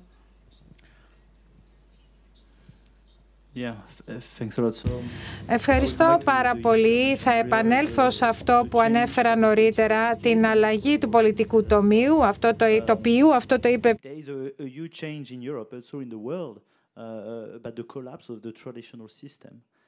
του παραδοσιακού συστήματος, δηλαδή της εμπιστοσύνης στα παραδοσιακά κόμματα. Έτσι λοιπόν βλέπουμε την ανάδυση νέων κομμάτων γιατί δεν εμπιστεύονται οι πολίτες το παλαιό σύστημα, το παλαιοκομματικό σύστημα και έχουμε εμφάνιση νέων κομμάτων και κανείς μπορεί εύκολα να τους ψηφίσει όταν είναι υπέρμαχοι κάποιων θεμάτων. Έχουμε δηλαδή στο Ηνωμένο Πορτέλο βλέπουμε ότι το πρώτο κόμμα στις ευρωεκλογές είναι το, το κόμμα του Brexit και ξέρουμε ότι αυτό το κόμμα μπορεί να είναι λίγων ημερών και αυτό λοιπόν βλέπετε ότι ε, δείχνει ότι υπάρχει ελάχιστη εμπιστοσύνη στους ε, παλιούς πολιτικούς, άρα βλέπουμε μια αλλαγή στο πολιτικό τομείο και έχουμε και ένα πιο κατακαιρματισμένο, αν θέλετε, ε, τοπίο. Βλέπουμε νέα κόμματα τα οποία διχάζουν τους πολίτες και είναι όλο και πιο δύσκολο να υπάρξουν πλειοψηφίες για τα πολιτικά κόμματα και να κυβερνήσουν τα κόμματα. Και βλέπουμε λοιπόν ότι έχουμε κυβερνήσεις συνασπισμού που απαρτίζονται από κόμματα που ποτέ δεν επρόκειτο να ε, ήταν μαζί στο παρελθόν. Και αυτό είναι πάρα πολύ σημαντικό θέμα. Είναι σημαντική πτυχή, γιατί έχει σχέση με το πώς μπορεί να κυβερνήσει ένα κόμμα. Και το θέμα της αποχής, γιατί αναφερθήκατε στην αποχή. Ε, είναι ένα πολύ σημαντικό θέμα και το ερώτημα είναι ότι ε, ε μπορούμε να καθησυχάσουμε τους πολίτες και θα δούμε τι θα συμβεί. Ξέρουμε ότι υπάρχει μια μείωση στην προσέλευση στις ευρωεκλογές ε, βλέπουμε ότι σταθεροποιήθηκε. Ήταν χαμηλό όμως το ποσοστό στην Ευρώπη, αλλά βλέπουμε και μια μείωση της προσέλευσης ε, των ψηφοφόρων και στις εθνικές εκλογές. Και αυτό επίσης είναι ανησυχητικό. Αυτό δείχνει ότι η νομιμοποίηση ε, των εκλεγέντων είναι μειωμένη. Και το θέμα είναι ποιος θα κινητοποιηθεί στις επόμενες εκλογές και βεβαίως ε, βλέπουμε ότι ε, υπάρχει συζήτηση από πλευράς κομμάτων ε, και συζητούν περισσότερο, συζητάνε περισσότερο για θέματα, για ζητήματα. Ο κόσμος δεν ψηφίζει πλέον κόμματα ως κόμματα γιατί ανήκουν αν θέλετε στην μεσαία τάξη ή στην εργατική τάξη. Ψηφίζουν επιθεμάτων και αν εμφανιστεί τελικά ένα κόμμα που είναι υπέρμαχος κάποιων ιδεών που τους αρέσουν αυτό μπορεί να τους προσελκύσει. Δηλαδή το θέμα της μετανάστευσης. Αυτό είναι ένα καυτό ζήτημα και εξηγεί και γιατί έδειξε, είχε με τόσο μεγάλη επιτυχία η Λέγκα στην Ιταλία. Παράδειγμα. Αν έχουμε κάποιο ερώτημα για να προετοιμάζεστε και εσείς ή αν θέλετε... Ο κύριος, στο τέλος μπορούμε να πάμε το μικρόφωνο. Ναι. In the meantime, στο μεσοδιάστημα θα ήθελα να προσθέσω κάτι σε σχέση με αυτό που υπόθηκε νωρίτερα. Μιλάμε εδώ για την, το ιταλικό μοντέλο, δηλαδή ε, ας δούμε τώρα τι γίνεται με τους ε, Ιταλούς ε, και αυτό έχει και μεγάλη σημασία γενικότερα για την Ευρώπη. Αυτό όμως που θα ήθελα να πω είναι ότι βάσει της εμπειρίας μου στην Αφρική και στη Μέση Ανατολή Η εντύπωση που έχω αποκομίσει είναι ότι ήδη ως Ευρωπαίοι έχουμε πάρα πολλά κοινά από πλευράς πολιτισμικής ταυτότητας από ό,τι ουσιαστικά καταλαβαίνουμε. Και αυτό μπορώ να το δω από την, α, βλέποντας μέσα από τα μάτια των άλλων, των άλλων χωρών που είναι γύρω από την Ευρώπη και πώς μας βλέπουν, πώς μας εξετάζουν. Δηλαδή μπορεί να διαφέρουμε ένας από τον άλλο από πλευράς πολιτισμού και υπάρχει μεγάλη διαφορά μεταξύ της Ανατολικής και της Δυτικής Ευρώπης και αυτό έχει σχέση με ιστορικά γεγονότα και ιστορικά προβλήματα και αυτή είναι μια σημαντική συζήτηση στην Ιταλία γιατί το, ε, ε, βλέπουμε ότι στην Γαλλία, μαζί με τη Γαλλία έχουμε το μεγαλύτερο κομμουνιστικό ε, κόμμα στην Ευρώπη και βλέπουμε τι έγινε και συζητάτε γενικότερα στην Ιταλία το θέμα των κομμουνιστικών κομμάτων και της κληρονομιάς που άφησε στην Ανατολική Ευρώπη. Παρά τις διαφορές όμως, τις πολιτιστικές διαφορές και τις οικονομικές διαφορές, γιατί έχουμε δύο ταχύτητες όσον αφορά στα οικονομικά στην Ευρώπη, ακόμα λοιπόν και βλέποντας αυτές τις διαφορές μεταξύ Ανατολικής και Δυτικής Ευρώπης, ακόμα και τότε, αν δεις lapsed on ähm, πώς αντιμετωπίζονται τα πολιτικά ζητήματα, το κράτος πρόνοιας, τη στάση, παραδείγματος χάρη, μεταξύ, όσον αφορά στα δικαιώματα των εργαζομένων και τα ανθρώπινα δικαιώματα. Ε, δυστυχώς αυτή τη στιγμή όμως ε, το θέμα των ανθρωπίνων δικαιωμάτων δεν είναι της μόδας, αλλά ακόμα και τα ανθρώπινα δικαιώματα. Αν τα κοιτάξει κανείς όλα αυτά τα θέματα, βλέπετε ότι εμείς ως Ευρωπαίοι έχουμε, αν θέλετε, ένα τρόπο αντίληψης πολύ διαφορετικό από ότι ε, των γειτόνων μας. Και μπορώ να αναφερθώ επίσης και στη ΣΥΠΑ, στις Ηνωμένες Πολιτείες. Έχουν εντελώς διαφορετικό πολιτισμικό υπόβαθρο, διαφορετική άποψη περί του κράτους πρόνοιας, την ευθύνη που έχει ε, κανείς όσον αφορά στα δημοσιονομικά κτλ. Ε, και τα τελευταία θέματα επίσης, ε, κάτι που ανέφερε νωρίτερα ο Κώστας και έχει σχέση με το γιατί τόσοι μετανάστες προσπαθούν να έρθουν στην Ευρώπη. Να δώσουμε το λόγο και στο... Yeah, yeah, very briefly, the reason is that is not... Ναι, εντάχει δεν πιστεύω από τη δική μου εμπειρία ότι έχουμε σταθεροποιήσει ή αποσταθεροποιήσει μια χώρα.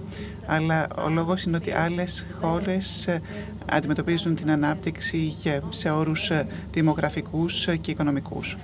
Κάτι που έζησε η Ευρώπη πριν από 100 και 200 χρόνια. Άρα αναπτύσσονται, είναι νεότεροι από εμάς και βλέπουν ε, την Ευρώπη ως μοντέλο είτε τους αποσταθεροποίησαμε είτε όχι. Είναι κάτι που έγινε στη Συρία και στη Λιβύη. Ήμουν παρούσα και βλέπουμε ότι έγινε αυτό επειδή ήταν νέοι, ήταν εκπαιδευμένοι και θέλανε ένα καλύτερο μέλλον και δεν έγινε λόγω της Γαλλίας, του Ηνωμένου Βασιλείου ή άλλης χώρας. Μετά εμείς προσπαθήσαμε να ε, έχουμε τη δική μας επιρροή, αλλά ξεκίνησε επειδή είναι η φύση των χωρών σε φάση ανάπτυξης. Ναι, ε, καλησπέρα. Να πω το όνομά μου. Ό,τι θέλετε. Ναι, ονομάζομαι Τάσος Μπάρος. Εργάζομαι για την Εθνική Μονάδα του Εράσμους και θα πω δύο-τρεις σκέψεις που νομίζω ότι αποκρίνονται στον τίτλο που είναι «Οι προκλήσεις και τα διλήμματα». Ε, το πρώτο που θέλω να πω είναι ότι αγαπώ ιδιαίτερα την Ευρώπη, διότι είμαι εκπαιδευτικός, έχω ταξιδέψει πάρα πολύ στην Ευρώπη και ταξίδεψα μέσα από προγράμματα Εράσμους. Επομένως, αυτό μου έδωσε τη δυνατότητα να δημιουργήσω ένα δίκτυο φίλων, συνεργατών, με ανθρώπους που συνεργάστηκα ερευνητικά και τώρα έχω την ευκαιρία ε, να εργάζομαι για την πρόθεση αυτών των σχεδίων. Ε, αυτό που θέλω να πω ακούγοντας τη συζήτηση και για το Brexit και για το δίλημα των μεταναστών και της διαχείρισής τους και για το πρόγραμμα Erasmus, ξεκινώντας από μια εμπειρία, εμείς που διαχειριζόμαστε όλα τα σχέδια στη, στη χώρα, πάρα πολύ συχνά οι εκπαιδευτικοί επικοινωνούν μαζί μας για τη χρηματοδότηση, για τεχνικά κομμάτια, για τις μετακινήσεις, για τα προγράμματα και πάρα πολύ συχνά απογοητεύονται και θέλουν να τα παρατήσουν.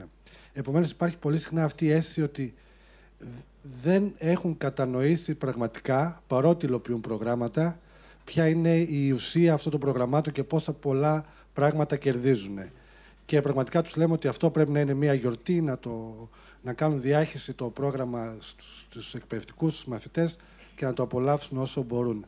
Το λέω αυτό γιατί θέλω να καταλήξω ότι Νομίζω έχουν υποθεί διάφορες ε, ενδιαφέρουσες ιδέες. Νομίζω ότι η Ευρώπη είναι μια πολύ σημαντική ιδέα. Είναι μια πρόσφατη προσπάθεια. Φέρει πάρα πολύ χρόνο, νομίζω το είπε ο, ο μιλητής, διαφορετικές ταυτότητες. Είναι κάτι που είναι εφικτό, αλλά φέρει πάρα πολύ χρόνο διαφορετικές ταυτότητες να, να ενωθούν. Αλλά νομίζω ότι η Ευρώπη εστίασε πάρα πολύ στο οικονομικό κομμάτι που είχε αξία στις αγορές, στους θεσμούς, στα τεχνικά, στην ανοικοδόμηση και δεν έκανε μία καμπάνια πολύ μεγάλη στο να καταλάβει ο κόσμος τι είναι η Ευρώπη. Νομίζω ότι οι περισσότεροι δεν ξέρουν τι κινδυνεύουμε να χάσουμε όταν λέμε έξω από την Ευρώπη. Ξεκινάω από το απλό, απλό παράδειγμα της συμμετοχή στα ευρωπαϊκά προγράμματα για να φτάσω ε, στο κομμάτι του έξω από την Ευρώπη ή, ή, να φύγουν οι μετανάστες. Ακόμη και για τους μετανάστες, θεωρώ ότι μια κοινωνία δεν μπορεί να υποδεχτεί μετανάστες αν δεν έχει με το μέρος της τους πολίτες. Και αυτό που συνέβη τώρα είναι ότι η Ευρώπη δεν είχε προβλέψει την κρίση αυτή. Και τώρα που έρχεται αυτή η κρίση, είναι αναγκασμένη να πει ότι αυτές είναι οι σημαντικότερες εκλογές, αλλά οι πολίτες θέλουν πάρα πολύ χρόνο να καταλάβουν τι είναι η Ευρώπη. Επομένως, νομίζω ότι η επόμενη κίνηση της Ευρώπης θα ήταν πολύ σημαντικό να εστιάσει στην εκπαίδευση των πολιτών της Ευρώπης για το πόσο σημαντική είναι αυτές οι κουλτούρες που συναντιόνται, πόσο σημαντική είναι η διαφορετική οπτική και πόσο δουλειά θέλει να συνεπάρξουμε, ότι αυτό είναι εφικτό και φυσικά πόσα πράγματα κινδυνεύουμε να χάσουμε. Σας ευχαριστούμε πολύ.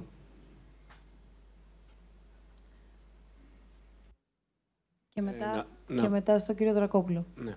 Να πω κάτι, αυτό που έχω καταλάβει ότι είναι, είναι ότι σιγά σιγά χανόμαστε τα έθνη ε, ναι, με να βοηθήσουμε, αλλά δεν μπορούμε αφού χανόμαστε εμείς οι βάσεις. Χάνονται οι βάσεις, πώς θα βοηθήσουμε τους άλλους που έρχονται; Ότι το κύμα είναι τεράστιο, είναι ασύλληπτο, διαφορετικές προσωπικότητες, πολιτισμοί. Εγώ μένω εδώ πέρα στη γειτονιά, είμαι λίγο πιο κάτω. Και οι άνθρωποι, ε, ναι, κατά κύριο λόγο είναι χαμένοι. Όλοι αυτοί που έρχονται είναι χαμένοι και δεν ξέρουν που πάνε και τι κάνουν. Ένα κινητό στο χέρι έχουν, κάνουν βόλτες και είναι, θα κλείσω ότι άμα Καταρχήν, η θέση δικιά μου πιστεύω ότι θα πρέπει, αν θέλουμε να βοηθήσουμε πραγματικά αυτούς, τη μετανάστευση, η οποία είναι προκεκλημένη και τα λοιπά, είναι στημένα για μένα προσωπικά αυτά, θα μπορούσαμε τα κράτη σιγά σιγά να αρχίσουμε να συνεννοούμαστε, ώστε να φτιάξουμε τις χώρες τους, σιγά σιγά να πάνε εκεί που το DNA τους μεγάλωσε, εκεί αναπτύχθηκαν οι άνθρωποι αυτοί. Αυτά είναι και ο ήλιος τους που έχουν, τα μαγνητικά τους πεδία είναι στη γη που ζουν. Επομένως, ε, δεν μου βγαίνει τώρα παρακάτω από κάτι. Ε, πιστεύω να καταλάβατε. Και τα, και όσο για το Εράσμο και αυτά, είναι κάτι πολύ ψηλά πράγματα. Δηλαδή, εμείς χανόμαστε. Δηλαδή, δεν, δεν ξέρω. Είναι ωραία, ναι, να γνωρίσουμε τον συνάνθρωπό μου σε καλές συνθήκες. Όχι έτσι χαμένα και που πάμε. αυτό. Σας ευχαριστούμε πολύ. Έχει έρθει και ένα ερώτημα μέχρι να φέρουμε το μικρόφωνο. Ναι. Θα το δείτε πόσο μετά, θα σηκώσει okay. μεγάλη συζήτηση. Just a, a question mainly for... Μία ερώτηση για τον Νίκολας και τη Φραντσέσκα αφορά τη μετανάστευση. Μιλάμε για τη μετανάστευση λοιπόν. Πώς μπορούμε να μιλάμε για τη μετανάστευση όταν στην Ελλάδα δεν υπάρχει, στην Ευρώπη δεν υπάρχει πραγματική πολιτική για τη μετανάστευση. Απλά λέμε τι συμβαίνει στην Ελλάδα, στην Ιταλία, αλλά χωρίς πολιτική. Άρα μιλάμε για την εκπαίδευση του κόσμου όταν η ίδια η Ευρώπη σαν οντότητα δεν έχει μια σχετική πολιτική.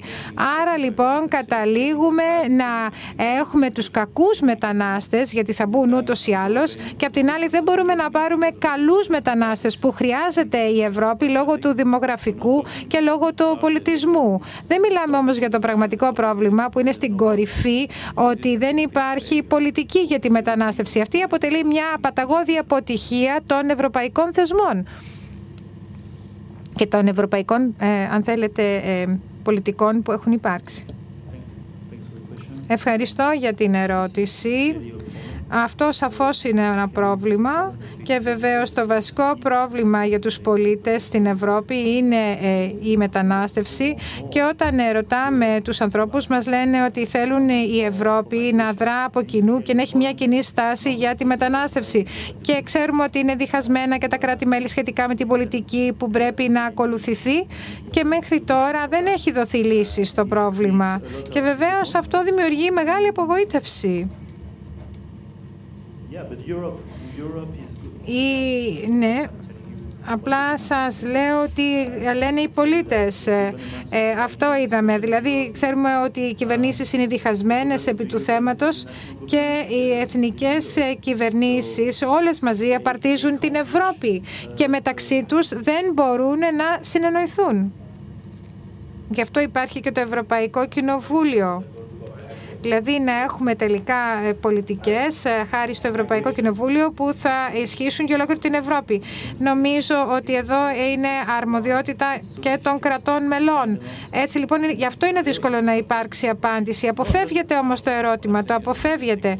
Ε, θέλω να ε, ασκήσω κριτική στην Ευρώπη και μιλάμε για το Ευρωπαϊκό Κοινοβούλιο. Τι ρόλο ακριβώς διαδραματίζει; Ε, μιλάμε για τις διαφορές ε, στις εθνικές κυβερνήσεις, αλλά από κάπου πρέπει να ξεκινήσουμε. Αν θέλουμε να έχουμε μια Ευρώπη, θέλουμε ένα Ευρωπαϊκό Κοινοβούλιο, το οποίο θα έχει τη δύναμη να αναπτύξει, να χαράξει πολιτική.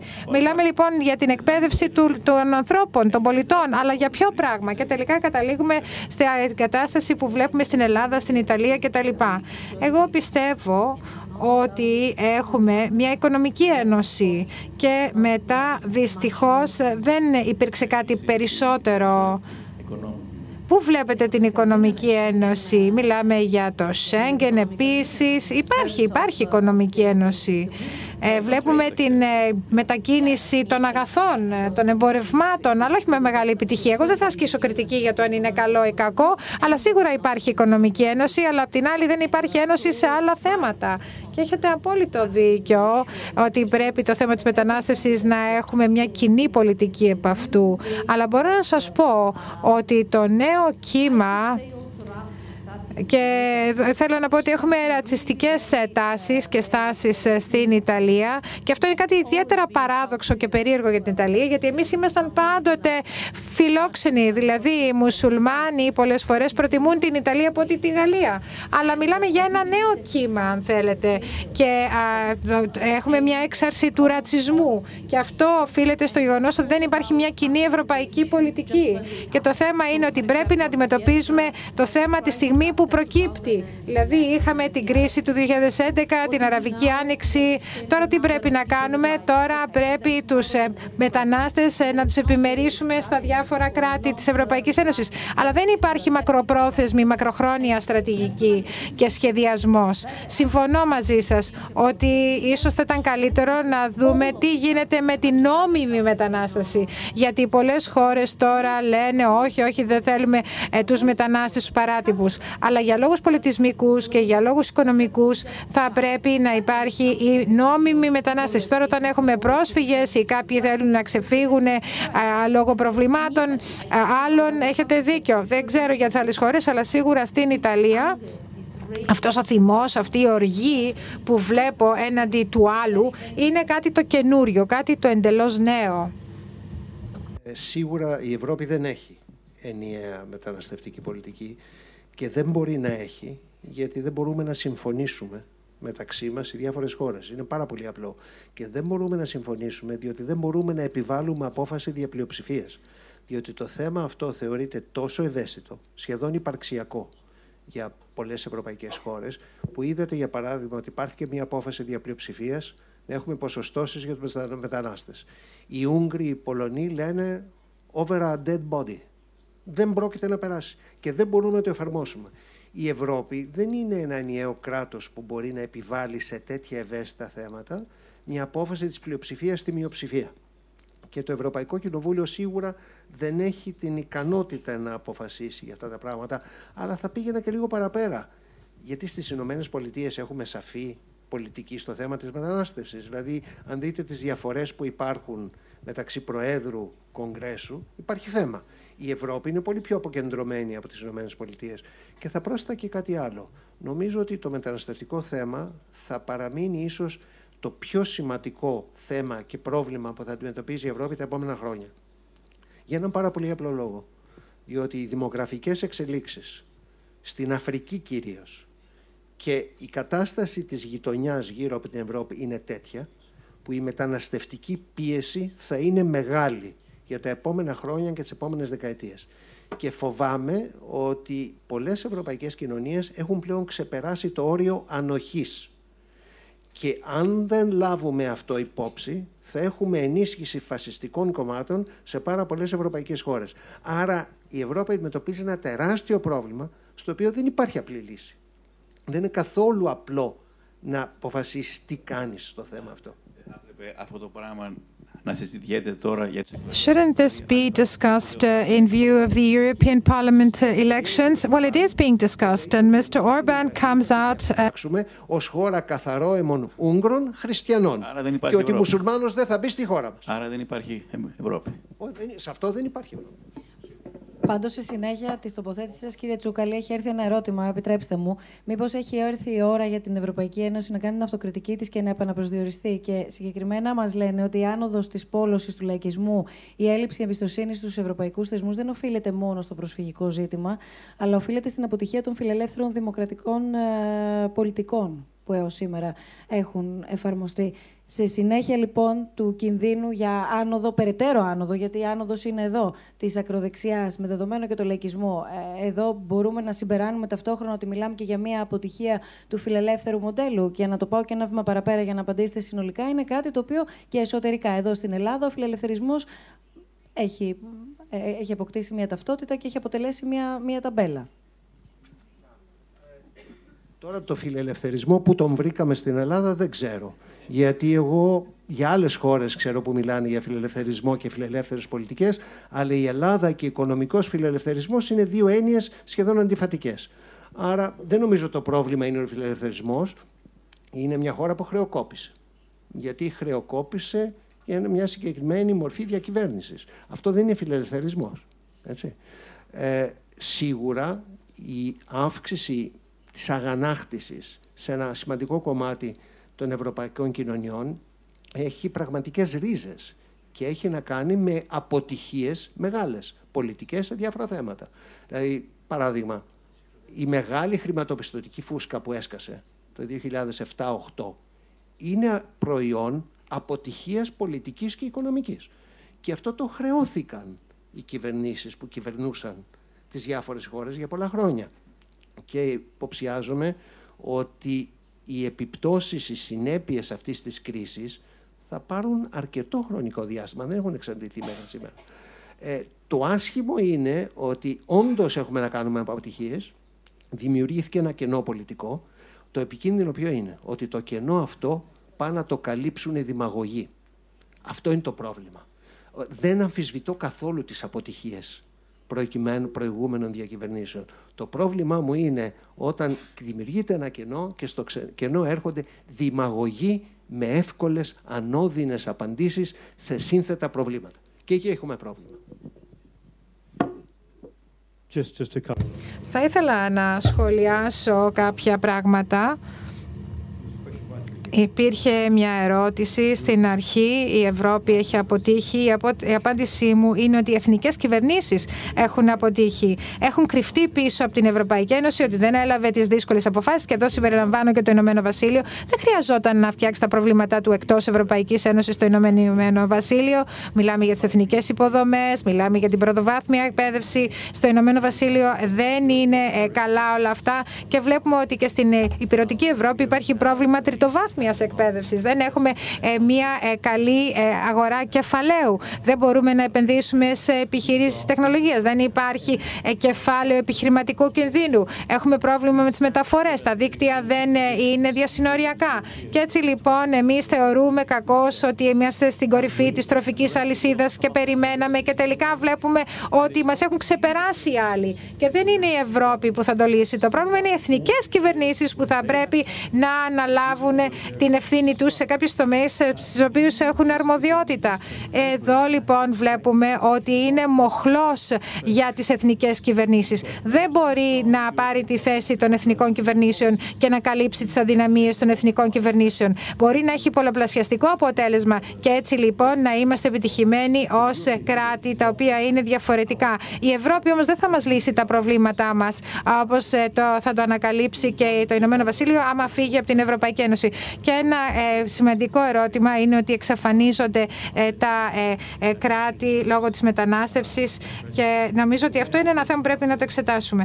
Εγώ λοιπόν πώς το βλέπω; Τα κράτη δεν χρειάζεται, τα έθνη δεν χρειάζεται να εξαφανιστούν λόγω της μετανάστευσης αρκεί να υπάρχει μια αίσθηση της πολιτιστικής ταυτότητας, μια δύναμη και να μπορούν να ενσωματώσουν τους μετανάστες, να έχουν συγκεκριμένο τρόπο, δηλαδή να προσφέρονται θέσεις εργασίας, να προσφέρονται ευκαρίες, να μάθουν μάθουν τη γλώσσα οι μετανάστες και βεβαίως η δυνατότητα να επιστρέψουν και να υπάρχει νόμιμη οδός για τη μετανάστευση. Αυτό είναι πολύ σημαντικό. Αν είσαι παράτυπος μετανάστης, ποτέ δεν θα ενσωματωθείς στην κοινωνία και αυτό δημιουργεί πολλά προβλήματα στο μέλλον. Νομίζω ότι η μεγαλύτερη αποτυχία της Ευρωπαϊκής Ένωσης είναι ε, να μην έχει αρκετά καλή πολιτική για την νόμιμη μετανάσταση, πράγμα που έχει η Αμερική.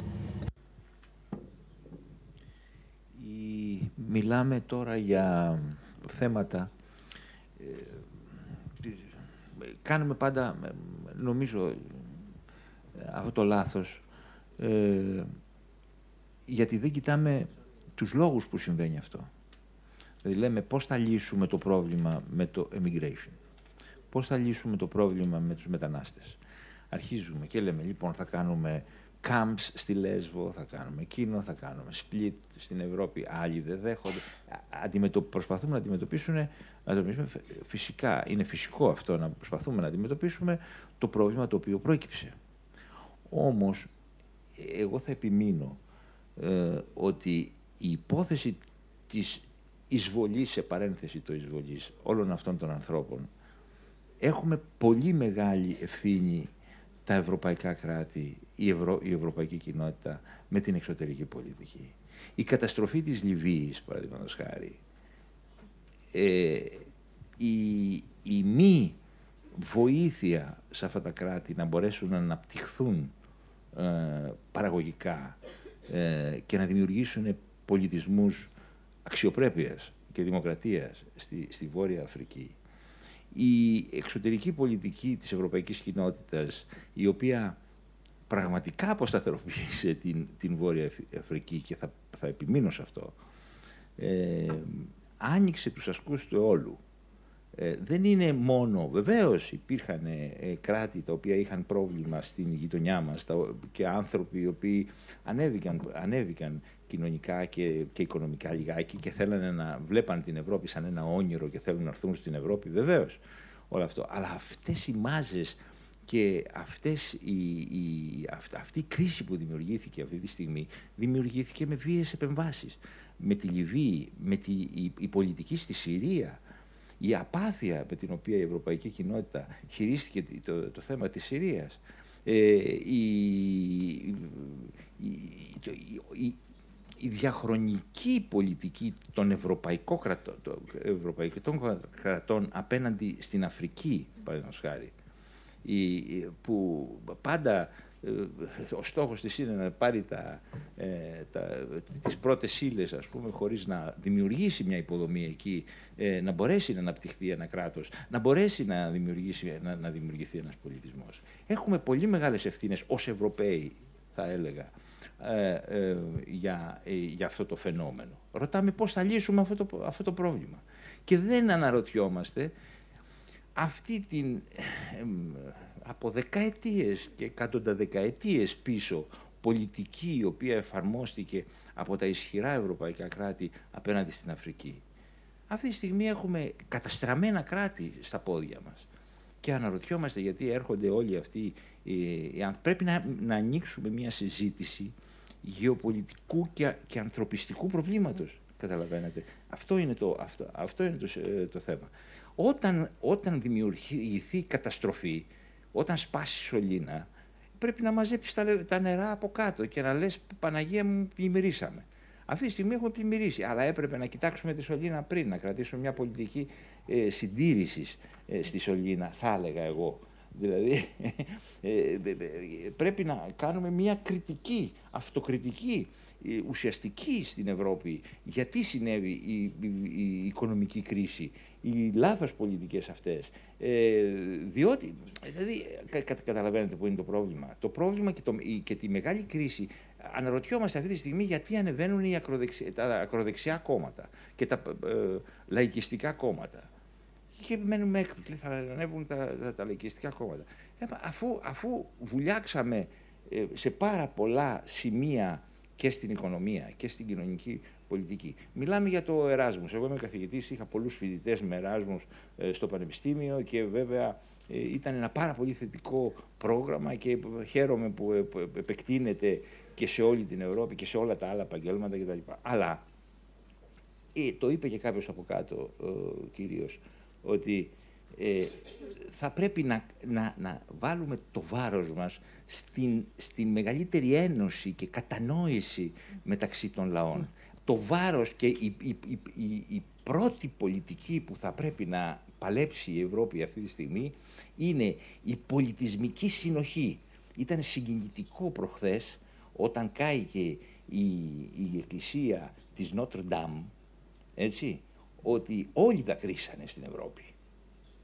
Λοιπόν, χρειαζόμαστε σύμβολα πολιτισμικά τα οποία να μας ενώνουν και εκεί να, ξανα, να ξαναδημιουργήσουμε αυτές, ε, αυτές, ποια είναι τα σύμβολα, τα πολιτισμικά τα οποία μας ενώνουν και να, να δουλέψουμε πάνω σε αυτό το πράγμα.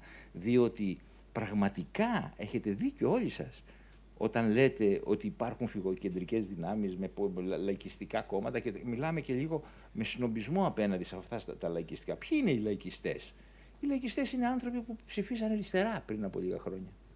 Έτσι δεν είναι. Οι, οι, αυτοί οι άνθρωποι οι λαϊκιστές ήταν, μην κοιτάτε τους leader, ε, να δούμε στη Βόρεια Ιταλία οι, ήταν όλοι κόκκινοι πριν από δύο δεκαετίες. Αυτή τη στιγμή είναι όλοι λέγα του Βορρά. Ας πούμε. Οι ίδιοι άνθρωποι. Ας πούμε. Άρα κάτι συνέβη. Άρα κάτι, κάποια πολιτική λάθος έγινε. Άρα πρέπει να δούμε αυτά τα πράγματα. Και, και επιμένω, έχετε δίκιο ότι, που λέτε ότι η, η, το μεγάλο πρόβλημα στην ευρωπαϊκή κοινότητα τα επόμενα χρόνια θα είναι η υπόθεση των, των ξένων που έρχονται μέσα στην ευρωπαϊκή κοινότητα. Βεβαίως θα είναι. Διότι η πολιτική της, της ευρωπαϊκής κοινότητας, η εξωτερική πολιτική της, είναι, είναι aggressive, είναι επιθετική και πρέπει να αλλάξει η όλη στρατηγική απέναντι σε αυτά τα κράτη. Θα, θα έλεγα εγώ Αν έτσι. Ναι, βεβαίως. Μία πολύ σύντομη για να ολοκληρώσουμε ναι. γενικά τη συζήτησή Ναι. μα. Εκεί που, εκεί που διαφωνούμε, νομίζω, με τον κύριο Βαρότσο, είναι στο εξής. Δεν υπάρχει καμία αμφιβολία ότι η Ευρώπη έκανε πολλά λάθη. Δεν αμφιβάλλω καθόλου για τις αρνητικές συνέπειες της απεικιοκρατίας, αν θέλετε να πάμε 1,5 αιώνα πίσω. Αλλά μην υποτιμάτε επίσης την ικανότητα χωρών να κακοκυβερνιόνται και ότι η Ευρώπη δεν μπορεί να λύσει το πρόβλημα της Αφρικής ούτε της Μέσης Ανατολής μόνη της. Αυτό είναι λαϊκισμός. Πιστεύω ότι οι περισσότερες χώρες της Αφρικής έχουν τεράστιο πρόβλημα κακής διακυβέρνησης και αυτό δεν μπορούν να το λύσουν οι Ευρωπαίοι. Άρα το πρόβλημα υπάρχει και δεν επιδέχεται έξωθεν λύσεις. Μπορούμε να βοηθήσουμε, αλλά η βοήθεια αυτή θα έχει περιορισμένες συνέπειες. Αυτό φοβάμαι. Και αυτό ακριβώς δεν βλέπω εύκολη λύση. Σας ευχαριστούμε πολύ. The EU, I think the E EU's Νομίζω ότι η περισσότερο ε, στη γειτονιά αυτή υπάρχει αμέλεια από πλευράς Ευρωπαϊκή Ένωση παρά επιθετικότητα. Νομίζω ότι έχει παραμελήσει την ε, Αφρική η Ευρώπη. Τρία. Πολύ σύντομες ερωτήσεις με πολύ σύντομες απαντήσεις από, από έναν. Κάθε φορά παρακαλώ πολύ. Okay, uh, sorry. Good evening. Uh, Καλησπέρα. Θα προσπαθήσω να είμαι σύντομος. Πάντα νόμιζα ότι το ευρωπαϊκό ε, οικοδόμημα δεν αφορούσε μόνο πολιτική και οικονομική συνεργασία, αλλά είχε σχέση και με τις αρχές της δημοκρατίας και των ανθρωπίνων δικαιωμάτων. Δυστυχώς, στην πράξη βλέπουμε ότι αυτό δεν ισχύει, όχι μόνο σε θέμα της εξωτερικής πολιτικής, αλλά και εντός της Ευρώπης. Ε, η ερώτησή μου είναι εξής: πώς κάποιος σαν και εμένα που αγαπά την Ευρώπη και πολλά πράγματα της Ευρώπης μπορώ να εμπιστευτώ τους ευρωπαϊκούς θεσμούς μιλάνε τόσο για τη δημοκρατία και τα ανθρώπινα δικαιώματα, αλλά μετά στηρίζουν χώρες όπως η Ισπανία, η οποία έχει και πολιτικούς κρατήμενους και αγνοεί, αν θέλετε, τις δημοκρατικές αρχές. Πώς φτάσαμε σε αυτή την κατάσταση, πώς ε, υπάρχουν αυτές οι καταστάσεις ε, στην Ευρώπη; Σύντομα μόνο. I, I said, Ε, ε, νομίζω ότι είναι ένα δισκοπότηρο με δηλητήριο, αν θέλετε. Εγώ δεν πρόκειται να κρίνω τη δημοκρατικότητα των ευρωπαϊκών θεσμών σχετικά με το, κατα, το θέμα τη, της Καταλωνίας. Νομίζω ότι περισσότερο είναι θέμα εθνικών, αν θέλετε, αρχών και οι εθνικές αρχές ε, της ε, Ισπανίας δεν νομίζω ότι ήταν τόσο στεναρές, ήταν έθρυπτες, αν και υπάρχει μεγάλη αποκέντρωση. Έχουμε τις αυτόνομες περιφέρειες κτλ. Αλλά νομίζω ότι το μεγαλύτερο δίλημα είναι διτό. Δηλαδή, τα κράτη της Ευρωπαϊκής Ένωσης για το τίμημα, δεν νομίζω ότι είναι τίμημα, για το δικαίωμα να είναι Ευρώπη θα συνεχίσουν να τηρούν το κράτος δικαίου, την ανεξάρτητη κοινωνία των πολιτών, τα ανεξάρτητα μέσα στο βαθμό του δυνατού. Αυτά είναι οι βασικές αρχές. Και τώρα γίνεται ε, μια μάχη. Έχει σχέση με την Πολωνία, την Ουγγαρία, ευρωεκλογές ε, περί αυτού πρόκειται.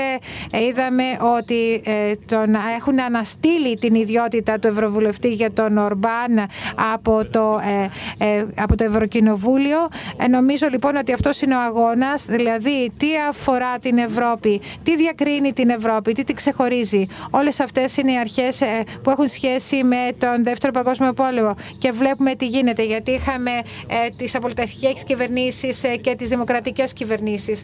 Αν δεν μπορέσουμε να τα καταφέρουμε, τότε η αποτυχία θα είναι μεγάλη. Αφορά το Συμβούλιο της Ευρώπης, αφορά το Ευρωπαϊκό Δικαστήριο. Υπάρχουν πάρα πολλοί ευρωπαϊκοί θεσμοί και ε, τους έχουμε αλλά δεν τους στηρίζουμε και αυτό είναι επικίνδυνο για μας. Και εδώ δεν θέλω να αποφύγω άλλη δύσκολη ερώτηση, αλλά πρέπει να πω ότι πρέπει πρώτα απ' όλα οι ίδιοι να εφαρμόζουμε τα πρότυπα που θέλουμε. Το να επιβάλλουμε στους άλλους πρότυπα είναι δύσκολο. Και έτσι λοιπόν να μην κρίνετε την Ευρω... τους ευρωπαϊκούς θεσμούς αυστηρά λόγω της ανικανότητας να αλλάξουν άλλες κυβερνήσεις. Και σε σχέση με αυτό που είπε νωρίτερα και ο Λούκας, μπορούμε να φτάσουμε μέχρι ένα σημείο. Μετά πρέπει να αλλάξουν οι άλλες οι χώρες οι ίδιες μόνες τους. Δεν μπορούμε εμείς να λύσουμε τα προβλήματά τους.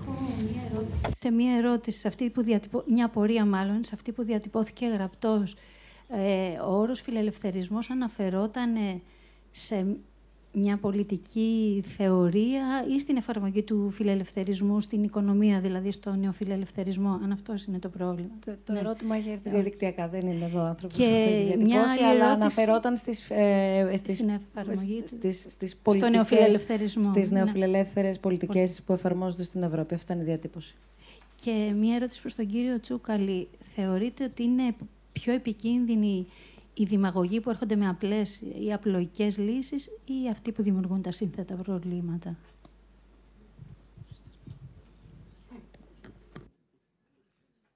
Τα σύνθετα προβλήματα είναι κομμάτι της πραγματικότητας στην οποία ζούμε.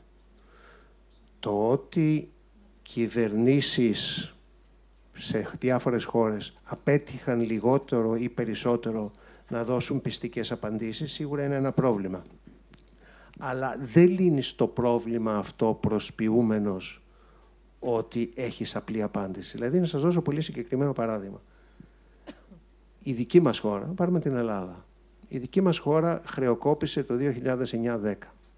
Η χρεοκοπία αυτή οφειλόταν στην αδυναμία των προηγούμενων κυβερνήσεων να διαχειριστούν μια δύσκολη πολιτική και οικονομική κατάσταση.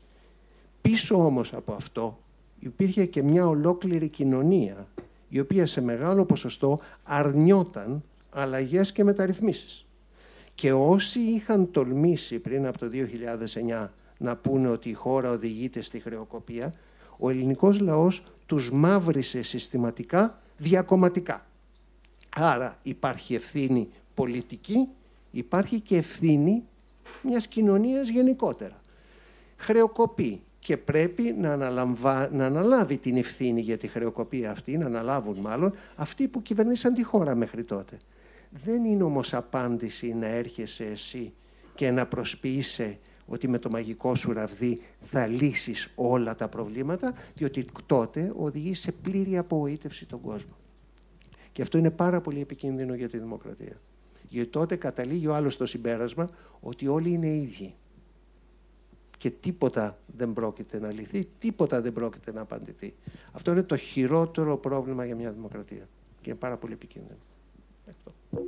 Σας ευχαριστούμε. Τελευταία ερώτηση. Ναι. Ε, καταρχήν να ευχαριστήσω γιατί η σημερινή διάλογη ήταν εξαιρετική και ευχαριστώ και την κυρία Μπουσδούκου, αλλά με κάποιο τρόπο συμφώνησα με όλους, κάτι που δεν μου συμβαίνει συχνά. Φαίνεται κάτι κρυμμένο, κοινό είχατε όλοι σας, ίσως όλοι μας εδώ. Ε, αφού λοιπόν ευχαριστήσω, ήθελα να πω ότι πραγματικά, όπως είπε και ο κύριος Δρακόπουλος, πρέπει να είμαστε αυστηροί με την Ευρώπη. Κάτι πρέπει να γίνει και γρήγορα. Δηλαδή, δεν με ευχαριστεί που ο μέσος όρος που λέγατε με τους αριθμούς πολύ ωραίο, Νίκολας Κουβάβη, δηλαδή α, δεν είναι καλά τα πράγματα αν το ένα μας χέρι είναι στη φωτιά και το άλλο είναι στον πάγο. Κατά μέσο όρο νιώθουμε ότι η θερμοκρασία είναι εντάξει, αλλά δεν τα έχουμε λύσει τα προβλήματά μας.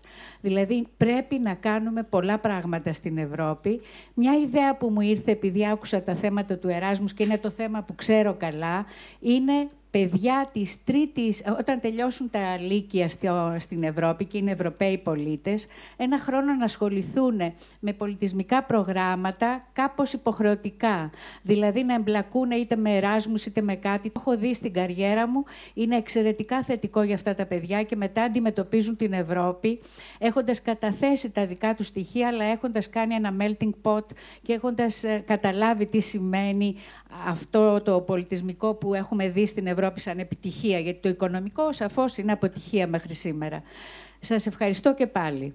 Εμείς σας ευχαριστούμε πολύ και σας ευχαριστούμε πάρα πολύ όλους. Σας ευχαριστούμε θερμά που ήσασταν μαζί μας σήμερα στη, στη συζήτηση από τις Βρυξέλλες, την Ιταλία, το Λονδίνο, την Αθήνα. Σας ευχαριστούμε πολύ. Ευχαριστούμε πολύ και τον κύριο Τσοπλίδη από το Στρασβούργο που τον βρήκαμε. Ευχαριστούμε πολύ και εσάς κύριε Αποστολίδη. Περιμένουμε η συνέχεια με το ντοκιμαντέρ και αμέσως μετά η, η ψήφος στις 26 Μαΐου. Λίγο νωρίτερα στις 16 Μαΐου όμως θα είναι η επόμενη διάλογη το, το ραντεβού μας, εκεί όπου θα συζητήσουμε για την Αφρική και συγκεκριμένα για την Αφρικανική κοινότητα στην Αθήνα. Να λοιπόν που γίνονται συζητήσεις, κύριε Βαρότσο, μπορείτε να έρθετε στην αγορά της Κυψέλης, θα μας βρείτε και εκεί θα δούμε πώς έχουν οι δύο πολιτισμοί επηρεαστεί αμοιβαία σε κάθε επίπεδο, όσο μακριά κι αν είναι, ε, θα τους έχουμε μαζί μας και θα ανοίξουμε, ξαναλέω, αυτή τη συζήτηση. Καλή συνέχεια σε όλους.